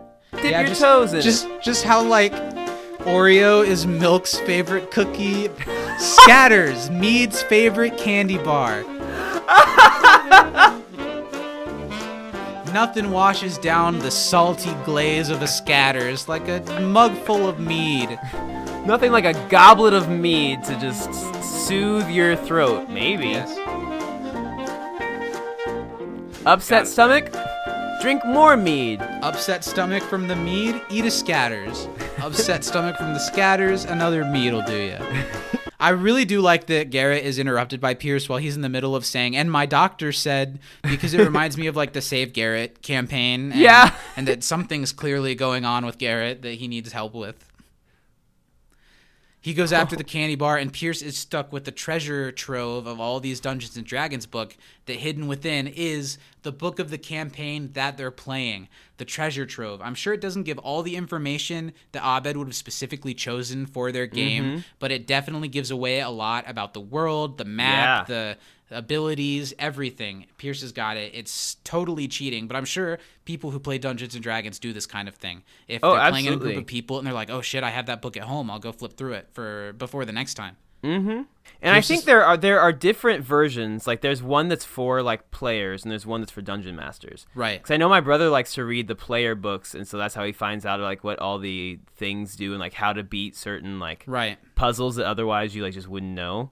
It's really interesting, like how into it you can get. Interesting. It's a really it's another dramatic zoom in on Pierce's face as he is flipping through the book and finds out whatever bit of information he really needed. Then we cut back to the game. They're at a field, there are a ton of Pegasi, and there's a mysterious and beautiful elf maiden who is in charge of these Pegasuses. And this is where we get a really funny thing that leads into that Annie montage. And it starts funny before that because okay, so Abed is an elven maiden now, and the elven maiden is attracted to Jeff's character Mar. Mar. And I like how first Jeff is like, okay, I'll throw a little lightly flirty sign, a little slight, slight, a little line, a little a little pickup line, and says, I explained that we need a Pegasus, and I don't know, promise to fill it up before we bring it back. I think that's a cute little quip that he throws, and it's not enough. Abed says she's she, uh, Abed says, "Give me more. I want to hear more of that." And and Jeff really isn't willing to cross this line. Uh, he, he he wants. He says he says something sexy, but Abed wants more specific, and and Jeff doesn't really want to get more specific with it. but then he agrees to. He says, "I don't normally do this, but you are the most beautiful creature I've ever seen." And I would really love a Pegasus. Just like men to say something nice to get what they want out of someone. Monsters. Britta, Britta rolls her eyes, and Shirley's like, "All right, let's go." that works for me. The two flirt, and then Jeff reaches a gap and says he's not comfortable of this. He doesn't want to go to the bed with Abed. He says, "I lo- I know what you're doing, and understand I don't want to." He's saying it to Abed, but Abed is this elf maiden right now. She's offended. She seems disinterested. The end. No business. But then Annie tries. She's Hector the Well Endowed, and she is willing to play the game the way it's supposed to be played. And I love now we get that they they start flirting. Annie and the Elf Maiden, or Hector and the Elf Maiden. They go to the stable. They light a candle. Annie, Hector, Hector makes a makes a blindfold out of her tunic, and the way Abed's like, "Oh, I'd like to, but I don't." Shh, and Annie, shh, shh, everything's okay and the elf maiden gives into it. They have a really lusty, sexy time. The maiden's blindfolded. I like the way Abed goes through all the emotions too. When she's doing the blindfold, he's like, "Yeah, okay, okay, this is fine." And then we start to not be able to hear them, and we get motions that that, that mimic Annie grabbing the elf maiden's breasts, mm-hmm. and left and Abed right. then like confirming what what she's doing, and if it happens that way. Meanwhile, everyone's watching. This is super dirty that they got this on television. The Yeah. way Annie's like two, three, Three? four, Four? fingers? That's how many fingers you need to tackle a snackers or a Oh, snap. boy. What was it already? S- scatters. Scatters. Yeah, Scatters is definitely a four finger candy bar. And your mead, you know, you can order it as one, two, three, or four fingers. People do that, don't they? They're like two fingers of. Oh, a s- yeah, of that's a of thing. yeah. Uh, four finger. I'm not mead. that fancy. I just simply like a, a droplet of, of Let glacier me have water. a spritz in of your finest. Could you please let an ice cube drip one drop of melted ice into my bourbon? Yeah, you like to do that before you mix it with root beer. Mm-hmm, exactly. I'd like a cherry coke with my whiskey, please. Annie, and there's so many of these things are My really, really dirty. member. The way she flips out her huge fing dick, and you can like, hear it slap on the table. Abed is being tied up. It's getting really dirty. Uh, Abed I gets bend you over behind. and spank you. At which Troy Troy's like, all right. flips his character sheet around. And he's like, "Oh shit, I didn't know about some of this stuff." Gotta Starts writing notes. it down, and then I love at the end when they're back to matter of factly saying what happened, and Annie says, I stroke her hair lovingly and spoon her for the appropriate amount of time before leaving. How long is that? How long is that, Zach? "I'm still waiting for an answer." Uh, you know, I'm always asleep less than three minutes after I climax, so I don't. I Sometimes tell three you. minutes before. Yeah.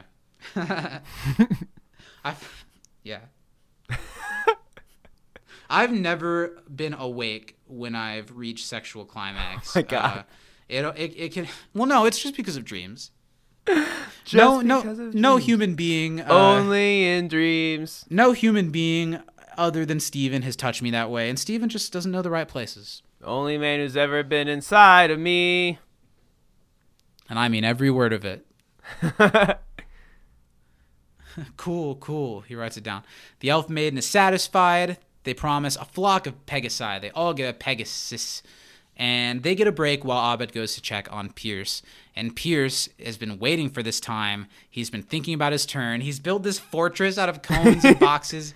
He's drinking wine, and from this on, from this point on in the episode, whenever Pierce is in this room, he seems really drunk. Yeah. Well, you know what he's sipping on? Me, A nice glass of Newman's, Newman's own Own mead. mead. Yeah, Are you an evil villain and you want to be even more evil? Newman's own mead. Newman's Own Mead, now made with 10% less antifreeze. Woo! I missed the kick, to be honest. Newman's Own Mead, you'll go blind of your love from mead. Also, you will go blind. I, Pierce is so f- dramatic and and and a, and a canny or a hammy villain in this part when he so many things, Abed. So, So many, many things. things. Pier- Chevy just eats up the scenery. It's so funny. Abed shows back up in the room and Pierce is with them. It's clear that Abed is kind of somberly telling them that Pierce has to be a part of, of this again and explains that while soaring over the forest of Ingold, you spot a body in an elven cloak in a clearing. They think it's Pierce's dead body. The cloak's on it. It's an old man. They land safely on their Pegasuses. They look at the dead body. Surely I've dreamt of this moment for a long time in the game. In the game. In the game. but it's not Pierce. It's someone that Pierce has killed, and they get the sword back, but it's from a body. It's a message. Pierce is sending a message with the sword. They get the sword back, but if they come find Pierce, they die. It's the gnome from the tavern, and Britta gets a heartbreaking goodbye with him. It's it's a truly like you can tell that she's emotionally affected by this, and everyone, yeah. uh, at least Jeff or a few other people in the study group, get to kind of point out how silly it is that it's just a fake person. he might have been fake, but he had a name, and I love after after Abed says his name was Kyle, the wah like the eagle screech that comes right Yeah. after it is the perfect sound choice. It's excellent. I wouldn't expect you to understand. Pierce clears his throat and says, Okay, "Now." that line is great. The, The way he says now. now. It's incredible. It's like, ooh, gives me tingles in my body. Yeah, now if. Steven said that to me, I wouldn't be climaxing in my sleep. I would be soaked. Oh, yeah. We're we've been getting dirtier and dirtier as the show gets on. Uh, our our daddy, our sugar daddy, Mm-hmm. uh, communities on Twitter sent me a message or tweeted us something and About the saying barbecue? how uncomfortable they were with our wet wipes commercial and the, the barbecue masturbating cousin scenario. And I would like to very clearly say that I don't really know any cousins. I made that up. Yeah, we're big Arrested Development fans. I'm I so I had forgotten what that was about when he tweeted that, and I couldn't remember exactly what was said. And I was like, "He's talking about making a mess on mommy and daddy's couch. What was that?" And then Yeah. I was uh, hearing the episode, and that part came up, and I laughed so hard because I was like, "Oh my god, that is a lot, isn't it?" that was funny. I think it's funny when we do stuff like that. Yeah, me too. And who cares? Yeah. Haters gonna hate, right? Yeah, how about instead of drinking that haterade, you pour yourself a glass of Newman's Own Mead? Do you have a not so distant family member that you guys give each other the eyes but don't have the courage?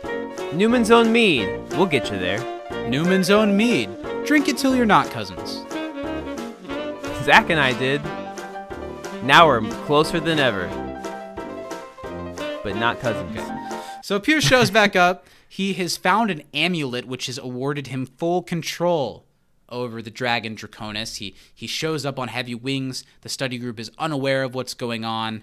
And we cut back to a little bit earlier. Pierce giving away that he's found this amulet in the Edelman River Basin, the reflecting pool with a very special amulet at the bottom of it. Abed is so surprised that Pierce has learned about this, but Pierce knows he has full control over Draconis, which Troy puts together. Troy, it's also fun how there's a little thread in this that as the game goes on, you even see Troy who starts to get it a little bit more. as Yeah, he starts to understand the game a little bit. Yeah. After trying to attack with his additional notes. So yes, on Draconis, riding on top of him as naked as the day he was born, and controlling Draconis with the amulet, Pierce Hawthorne. I like how did he just give away the cloak he was wearing to the dead body to send that Oh, message? yeah, he's back So to he the would just rather be naked. Mm-hmm. And Pierce is just laughing crazily. He, uh, Abed announces that it's Pierce, that Pierce is one. Pierce is just lusting with with power and says, "Say it, say it." And then he comes over to Abed's shoulder, perches on him like Abed's the dragon, and says,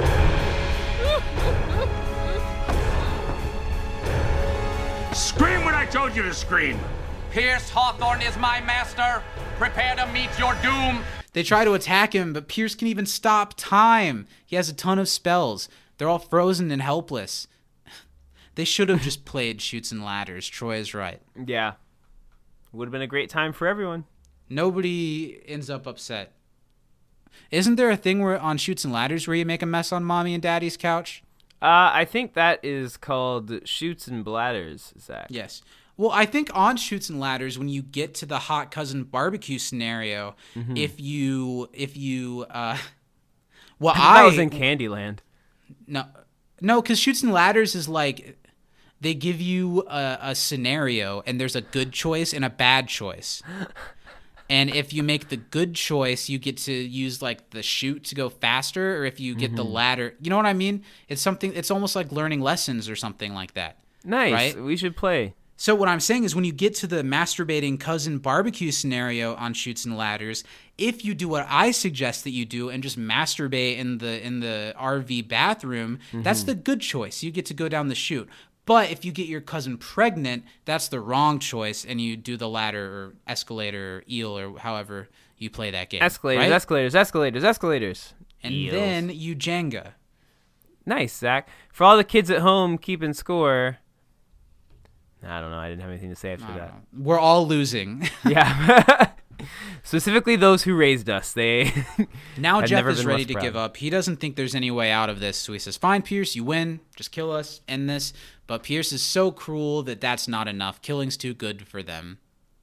And this is when he really, really toes the line, steps right over it, falls off the cliff of the line. He uses a shape shifting spell to turn the character that Neil has built into like this image that he probably, in a lot of ways, wishes he saw himself as, right? Yeah. And Pierce uses a shape change spell to make him as fat as Fat Neil. And it's awful it's awful and and Chevy delivers it really well because Pierce says it with all the bite all he he wants to make Neil feel as bad as he feels for being excluded and Neil did not do anything Neil didn't do anything at all. It's terrible. it's terrible but man does Chevy deliver it with aplomb it's the the one where he gets to call someone fat a hundred times unsurprisingly is the most I've ever seen Chevy try to act in an episode of It's Community crazy. Maybe it's because when they play into uh, Chevy being or Pierce being an uncontrollable dick, uh, Chevy just knows how to deliver lines like that a little bit better. He's had he like, a little bit of practice. Yeah, I don't know SNL or something, right? Yeah, right? Fat Neil's. I hate saying it like that. Neil is Mm-hmm. crying again, and and and Pierce just eats it up. Baste your chubby cheeks in tears of gravy. It's awful. Everyone's scowling and shaking their head no at Pierce, which is important to see to show that we're in no way glorifying what Pierce is doing. No. Sure, this is funny, but in no way are are we supposed to laugh that he's calling him fat, right? Mm-hmm. And Pier- the way that you talk about how he delivered the now, the way he says you weren't doing this when you were stealing my friends, the way he delivers that's good Yeah, too. it's so good. And Neil says so helplessly, they asked me to come here. And this is when it gets awful. Pierce even says, you know why all this happened, the thing we were talking about. The only reason any of this happened is because Jeff is the person who coined the Fat Neil nickname in the first place. And Pierce was there when it happened. And to prove his point even more, he reveals that to make Jeff, who's been trying so hard to be Yeah. nice and helpful to Fat Neil, to make him look bad. The way Jeff yells way over the line, Pierce, is really, really good and it's sad and it tracks and all of a sudden everything makes sense from jeff wanting to be so involved in this to why jeff would feel so bad when he normally doesn't. It just everything snaps together and it's just such a satisfying third act reveal that brings us back to the real world outside of the mm-hmm. game a little bit. And man it's just this episode's so beautiful how it ties so many things together. Yeah, it's and this whole scene is so good because you see how how uh, you know Neil is looking at Jeff just so hurt because And Jeff is Jeff the only looking person right at back school at who's him, been yeah. nice to him. Yeah, and Jeff does feel bad, and and he should feel bad. And Yeah. all of this is because he felt bad. But I really do believe, you know, Jeff is a cool enough guy that he could say something mean like that to the side of someone and it become a running thing like it did and not give a shit and just be like, Yeah. oh, that thing, I, that joke I said must have been really funny. But he did give a shit and he saw what it was doing to this person and how he had a part in it and he mm-hmm. thought what he could do to fix it. And we all make shitty choices, but a big part of whether or not we're shitty people is what we decide to do when when something happens. Nothing would e- even though obviously any decent human being would jump in if they think something they said was going to make someone kill themselves. But Yeah. if Neil had done that, there's a chance that Jeff I mean, it, no, nothing was ever. Jeff had really nothing to do with it. No, And Not- I don't know. not I don't know. I think Jeff is way more selfless than he is selfish in this. I think he he tries to make up for it for sure. And everyone shakes their head at Jeff and feel, and gives him shame, and they should because it's a bad thing. Mm-hmm. And uh, Jeff is, isn't good here. What he scrambles No, to say, yeah. he's like, "I'll make it up to you. I'll find a, a, fatter Neil." And, Yeah, and I don't like Troy that. gives the most pained huzzah I've ever heard. Mm-hmm. Huzzah. After the commercial break, we're back at the table. Neil is really hurt, and this is is a funny interaction where Jeff explains why he said "Fat Neil." It was because he was using the water fountain. Some Neil was standing, another Neil was standing by them, and Neil says, "Well, you could have called them Skinny Neil." It's like, "Oh, well, he's not that skinny, and he, he's bald Neil." He's black. And Jeff says, I don't look at the world through that lens, which I think is a very, very funny line that even in this mm-hmm. moment where he's getting shit on Jeff rightfully, he takes the high road still. Well, But then he says, I shouldn't be high roading you. I'm the bad Yeah. guy. And Pierce is like, Yep, I win. You can all think about what you've learned. Don't screw with me and invite me to your crap. God, what a monster. Yeah, because everyone wants to hang out with him now. yeah, The study group is all uncomfortable. This is kind of a moment that reminds me of uh, cooperative calligraphy because there's the moment where things that started off innocently enough have gone too far, and now it's really awkward for them to all be in the same room with each other all of a sudden. yeah, So they can't move, and this starts off a really nice thing to get us into the last turn of this episode, where they all start using their turn, starting with Neil, to have this kind of anti I am Spartacus moment where they all use their turn to pity Pierce. Mm-hmm. Pierce has a terrible line about raping the Duquesne family again. he Again. says. Yeah, and they all use they're they're all like, okay, we pity you. Obviously, Pierce is going through some shit, and Yeah. he's acting out, and we're sorry for you, man. He's like Pierce keeps insisting, no, no, I'm I was built for this. I'm having the time of my life. This is great. It couldn't be going any better. He won, but no, he didn't. He's such a loser. Mm-hmm. Really, Neil got to go through what he needed in this to see that he's better than the people that are bullying him. He's better than the people that are calling him Fat Neil by being someone who doesn't call people stuff like that, right? And Neil's able to learn this through Pierce's heinous actions, and they're all kind of able to. Neil is even able to say that he's going to be all right. They worry about Pierce because he's so fueled by this hate, mm-hmm. and yeah, I don't know. It's a nice moment. It's Yeah. a good way to turn this around on him, and Pierce is like, okay, well then whatever, unfreeze time. And I guess now he's gonna try to kill them, but everyone can move now. Pierce breathes fire on them, but he used his move unfreezing time, so they all get a, a turn first. Duquesne throws his sword at Pierce's neck, And if it does, it'll lose the amulet, lose Pierce of all his power, just turn him back into the sad, naked old man he is. He's got to roll an 18, and the episode does a really good job of uh, of making a really making a meal out of this because when you're playing Dungeons and Dragons, I'm sure there are big moments. You need that roll. Everyone's on edge. Did he get it? Man, yeah, you did. It's like getting a last second touchdown in the soccer goal, right? Yeah, exactly that. Home run for you, Zach. They eat up the moment. It's really great. They get what they need. They win. And one of my only complaints about this episode is now that he's rolled that big thing, the episode's almost over, and you almost want it to be a double length episode, don't you? This episode goes by so fast. the stakes it- are so high. Yeah, the the 'Cause you're- highest they you're almost ever are every second of it. Yeah, mm-hmm. every every second of the episode is so engaging. They win. Everyone reacts bigly. Neil saved the day. Pierce has been foiled. The amulet is smashed. The dragon turns away, swallows Pierce alive. Pierce is dead. Neil saved the day. It's all great. They get the treasure. They win. And I really love Abed's thing of like, I've been your dungeon master. I hope you've had a great game. Excelsior, super wholesome. It's a really winning. Uh, what do I want to say? It's a very celebratory moment that feels really well earned. yeah. And I love that everyone's like taking their character sheets with them when they leave too. They're like, okay, this is mine now. The episode could end there and be satisfying, but what it decides to do instead, I vastly prefer. It could Yeah. end here because Neil feels better about himself. They won the game. Pierce has been chastised for his behavior, but at the end, it's revealed that you know Neil stays behind and says to Pierce that. In this, for whatever reason, this is the moment in this episode that almost makes me a little bit This is what- emotional. yeah, for sure. Where you know both Neil and Pierce are really lost people, and Pierce definitely said some unforgivable things to Neil, and it would make sense if Neil never wanted to see Pierce again. But Neil says that that was the most fun game that he'd ever had in his life, and that he wants to play with Pierce again in the future. And Well, and what if he that wants to play means when he week. says like, "Do you want to play next week?" That means that he's not going to go kill himself. You know, it Yeah. means that he's like, "I'm thinking next week now." When before he gave Jeff all his dungeon Yeah. stuff, 'cause he's like, "I'm not going to be here long enough to use it again." You're right. And that's that's awesome. It's a great moment. It was the best game I ever played in my life. And I love Pierce's disgruntled when he says, Do you want to play again? he's like, uh, uh, maybe. Maybe. But you can tell that he's like, Oh, cool. He asked me again. That was really fun. I'll kick his ass again. Yeah. And then the moral of the story still is from the narrator that Pierce saved the life of Fat Neil while learning very, very little. Yeah. And that really last surreal reveal that the, the person sweeping outside was the narrator.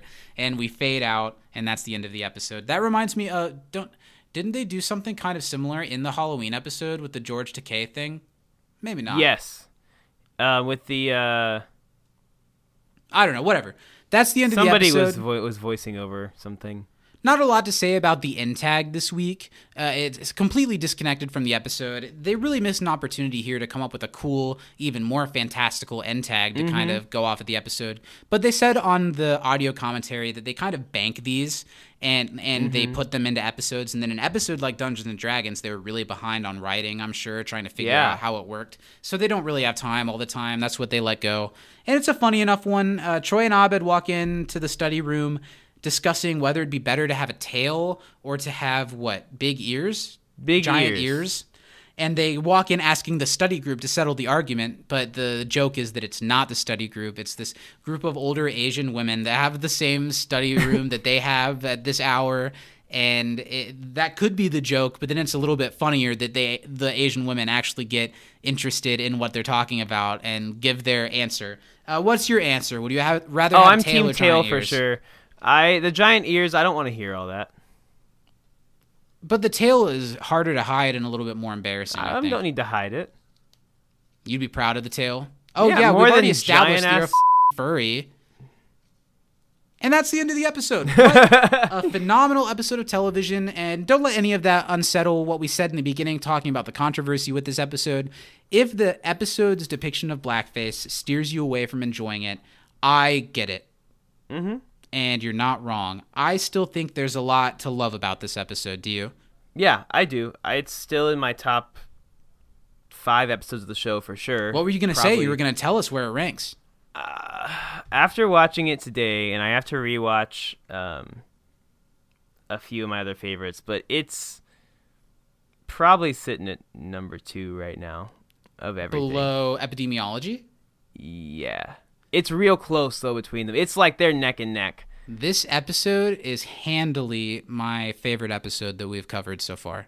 Yeah, It's I- perfect. Every second of it is perfect. And Well, and the thing. I was thinking too. I it was number one. It's it's switched between one and two of the It's course hard. just recording this. It's tough. So I'm not sure. I think number two, my number two is cooperative calligraphy, and this Mm-hmm. is my number one over. It's a great episode. Who's your MVP? Who stands out?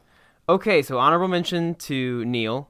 Yeah, I think he has a fantastic performance. It's it's not over the top, and it's exactly what it needs to be. I Yeah. honorable mention to Abed because he's Yeah. in his element, he's killing it. But I got to give it to Pierce. As much as I hate Pierce this episode, his delivering of he really took being a villain perfectly. this was both the it. writers using Pierce in the best way possible, and Chevy playing Pierce about the best that he has. I Mm-hmm. totally get why you would go with that. I'm gonna go a different direction. I'm gonna give my MVP to Abed because Mm-hmm. he's so in his element. He does such a good job, and he is the perfect impartial dungeon master where you forget he's there, but he's also doing so much to keep everything running as smoothly as he possibly can, staying calm, cool, collected, even as things move unpredictably. What a great guy. I, if I was playing Dungeons and Dragons and I could have Abed as a dungeon master, Oh hell yeah! you'd know it would be a legendary game. It'd be so great. And that wraps up this episode of You Can't Disappoint a Podcast. I feel like sometime, eh, anytime in the future, whether it's for a podcast or not, it would be fun to play a game of Dungeons and Dragons with you in some capacity. Oh for sure. I I yeah. bet Justin would do it. I bet we could get. I bet Lil would do it. We could totally get some type of Zoom D and D party game. Mm-hmm. absolutely we could going on. It'd That'd be, so much fun.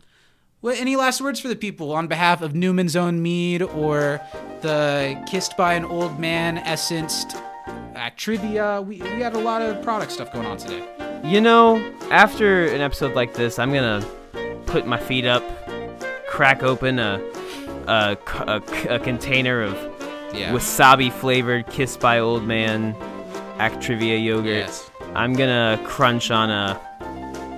The hell was it? Cre- cre- No, start with an S. Sca- scap scatter a scat Scatter. scat a scatter bar mm-hmm. and i'm gonna sip on some mead and i'm just gonna reflect on what a great episode of television this was and a great show that this is and, and how much fun i had doing this with you today buddy it was Yeah, great. me too. Uh, and really, nothing works better than after you've had a long, successful D and D campaign with some friends. Nothing quenches that thirst of brotherhood like a good old-fashioned room temperature mead. So, so go enjoy, and please use that promo code. Get your 50 cents off of your $150 case of mead. It's, it's really a great offer, and thanks for Newman's Own for, for uh, you know, working in tandem with us. And on behalf of all of us here, keep in touch with us. Next week, we are covering early 21st century romanticism is the episode. It's a Valentine's Day episode. Troy and Abed have the same date to a dance. Uh, Britta befriends a woman who she assumes is a lesbian, and there's something else going on too. It's going to be a lot of fun. Send in your trivia, MVP, and your favorite funny moment to can't disappoint podcast at gmail.com. Uh, consider supporting us on Patreon for You Can't Disappre Show, Nerdstalgia, all kinds of exclusive podcasts. You'll get this podcast early every week. A lot of fun going on over there. And Stephen, where else can people find us on the internet? uh, well a good place to interact with us is at twitter over at the handle at you can't Disappoint. um, mm-hmm. We're also on Instagram at Can't Disappoint Podcast, and we're mm-hmm. also on Facebook and YouTube. Just type in the mm-hmm. name of the show, You Can't Disappoint a Podcast, and you'll find us. All right. Well, I think we've done it. It's been a great episode. I'm glad to do it with you from inside the been. Dreamatorium. Black Lives Matter, Dark Elf Lives Matter. I'm Zach, I'm Steven. and I stroke Steven's hair and spoon him for the appropriate amount of time before leaving. That's actually after we finish every episode. So if you yeah. want to see that bonus content, subscribe. That's for you can't dust a post show. Oh yeah. All right, bye guys. Have a great week. We'll see you next week. See ya. Be safe. Make good choices. I've got Dungeon Master's Guide. I've got 12-sided die. I've got Kitty Pryde.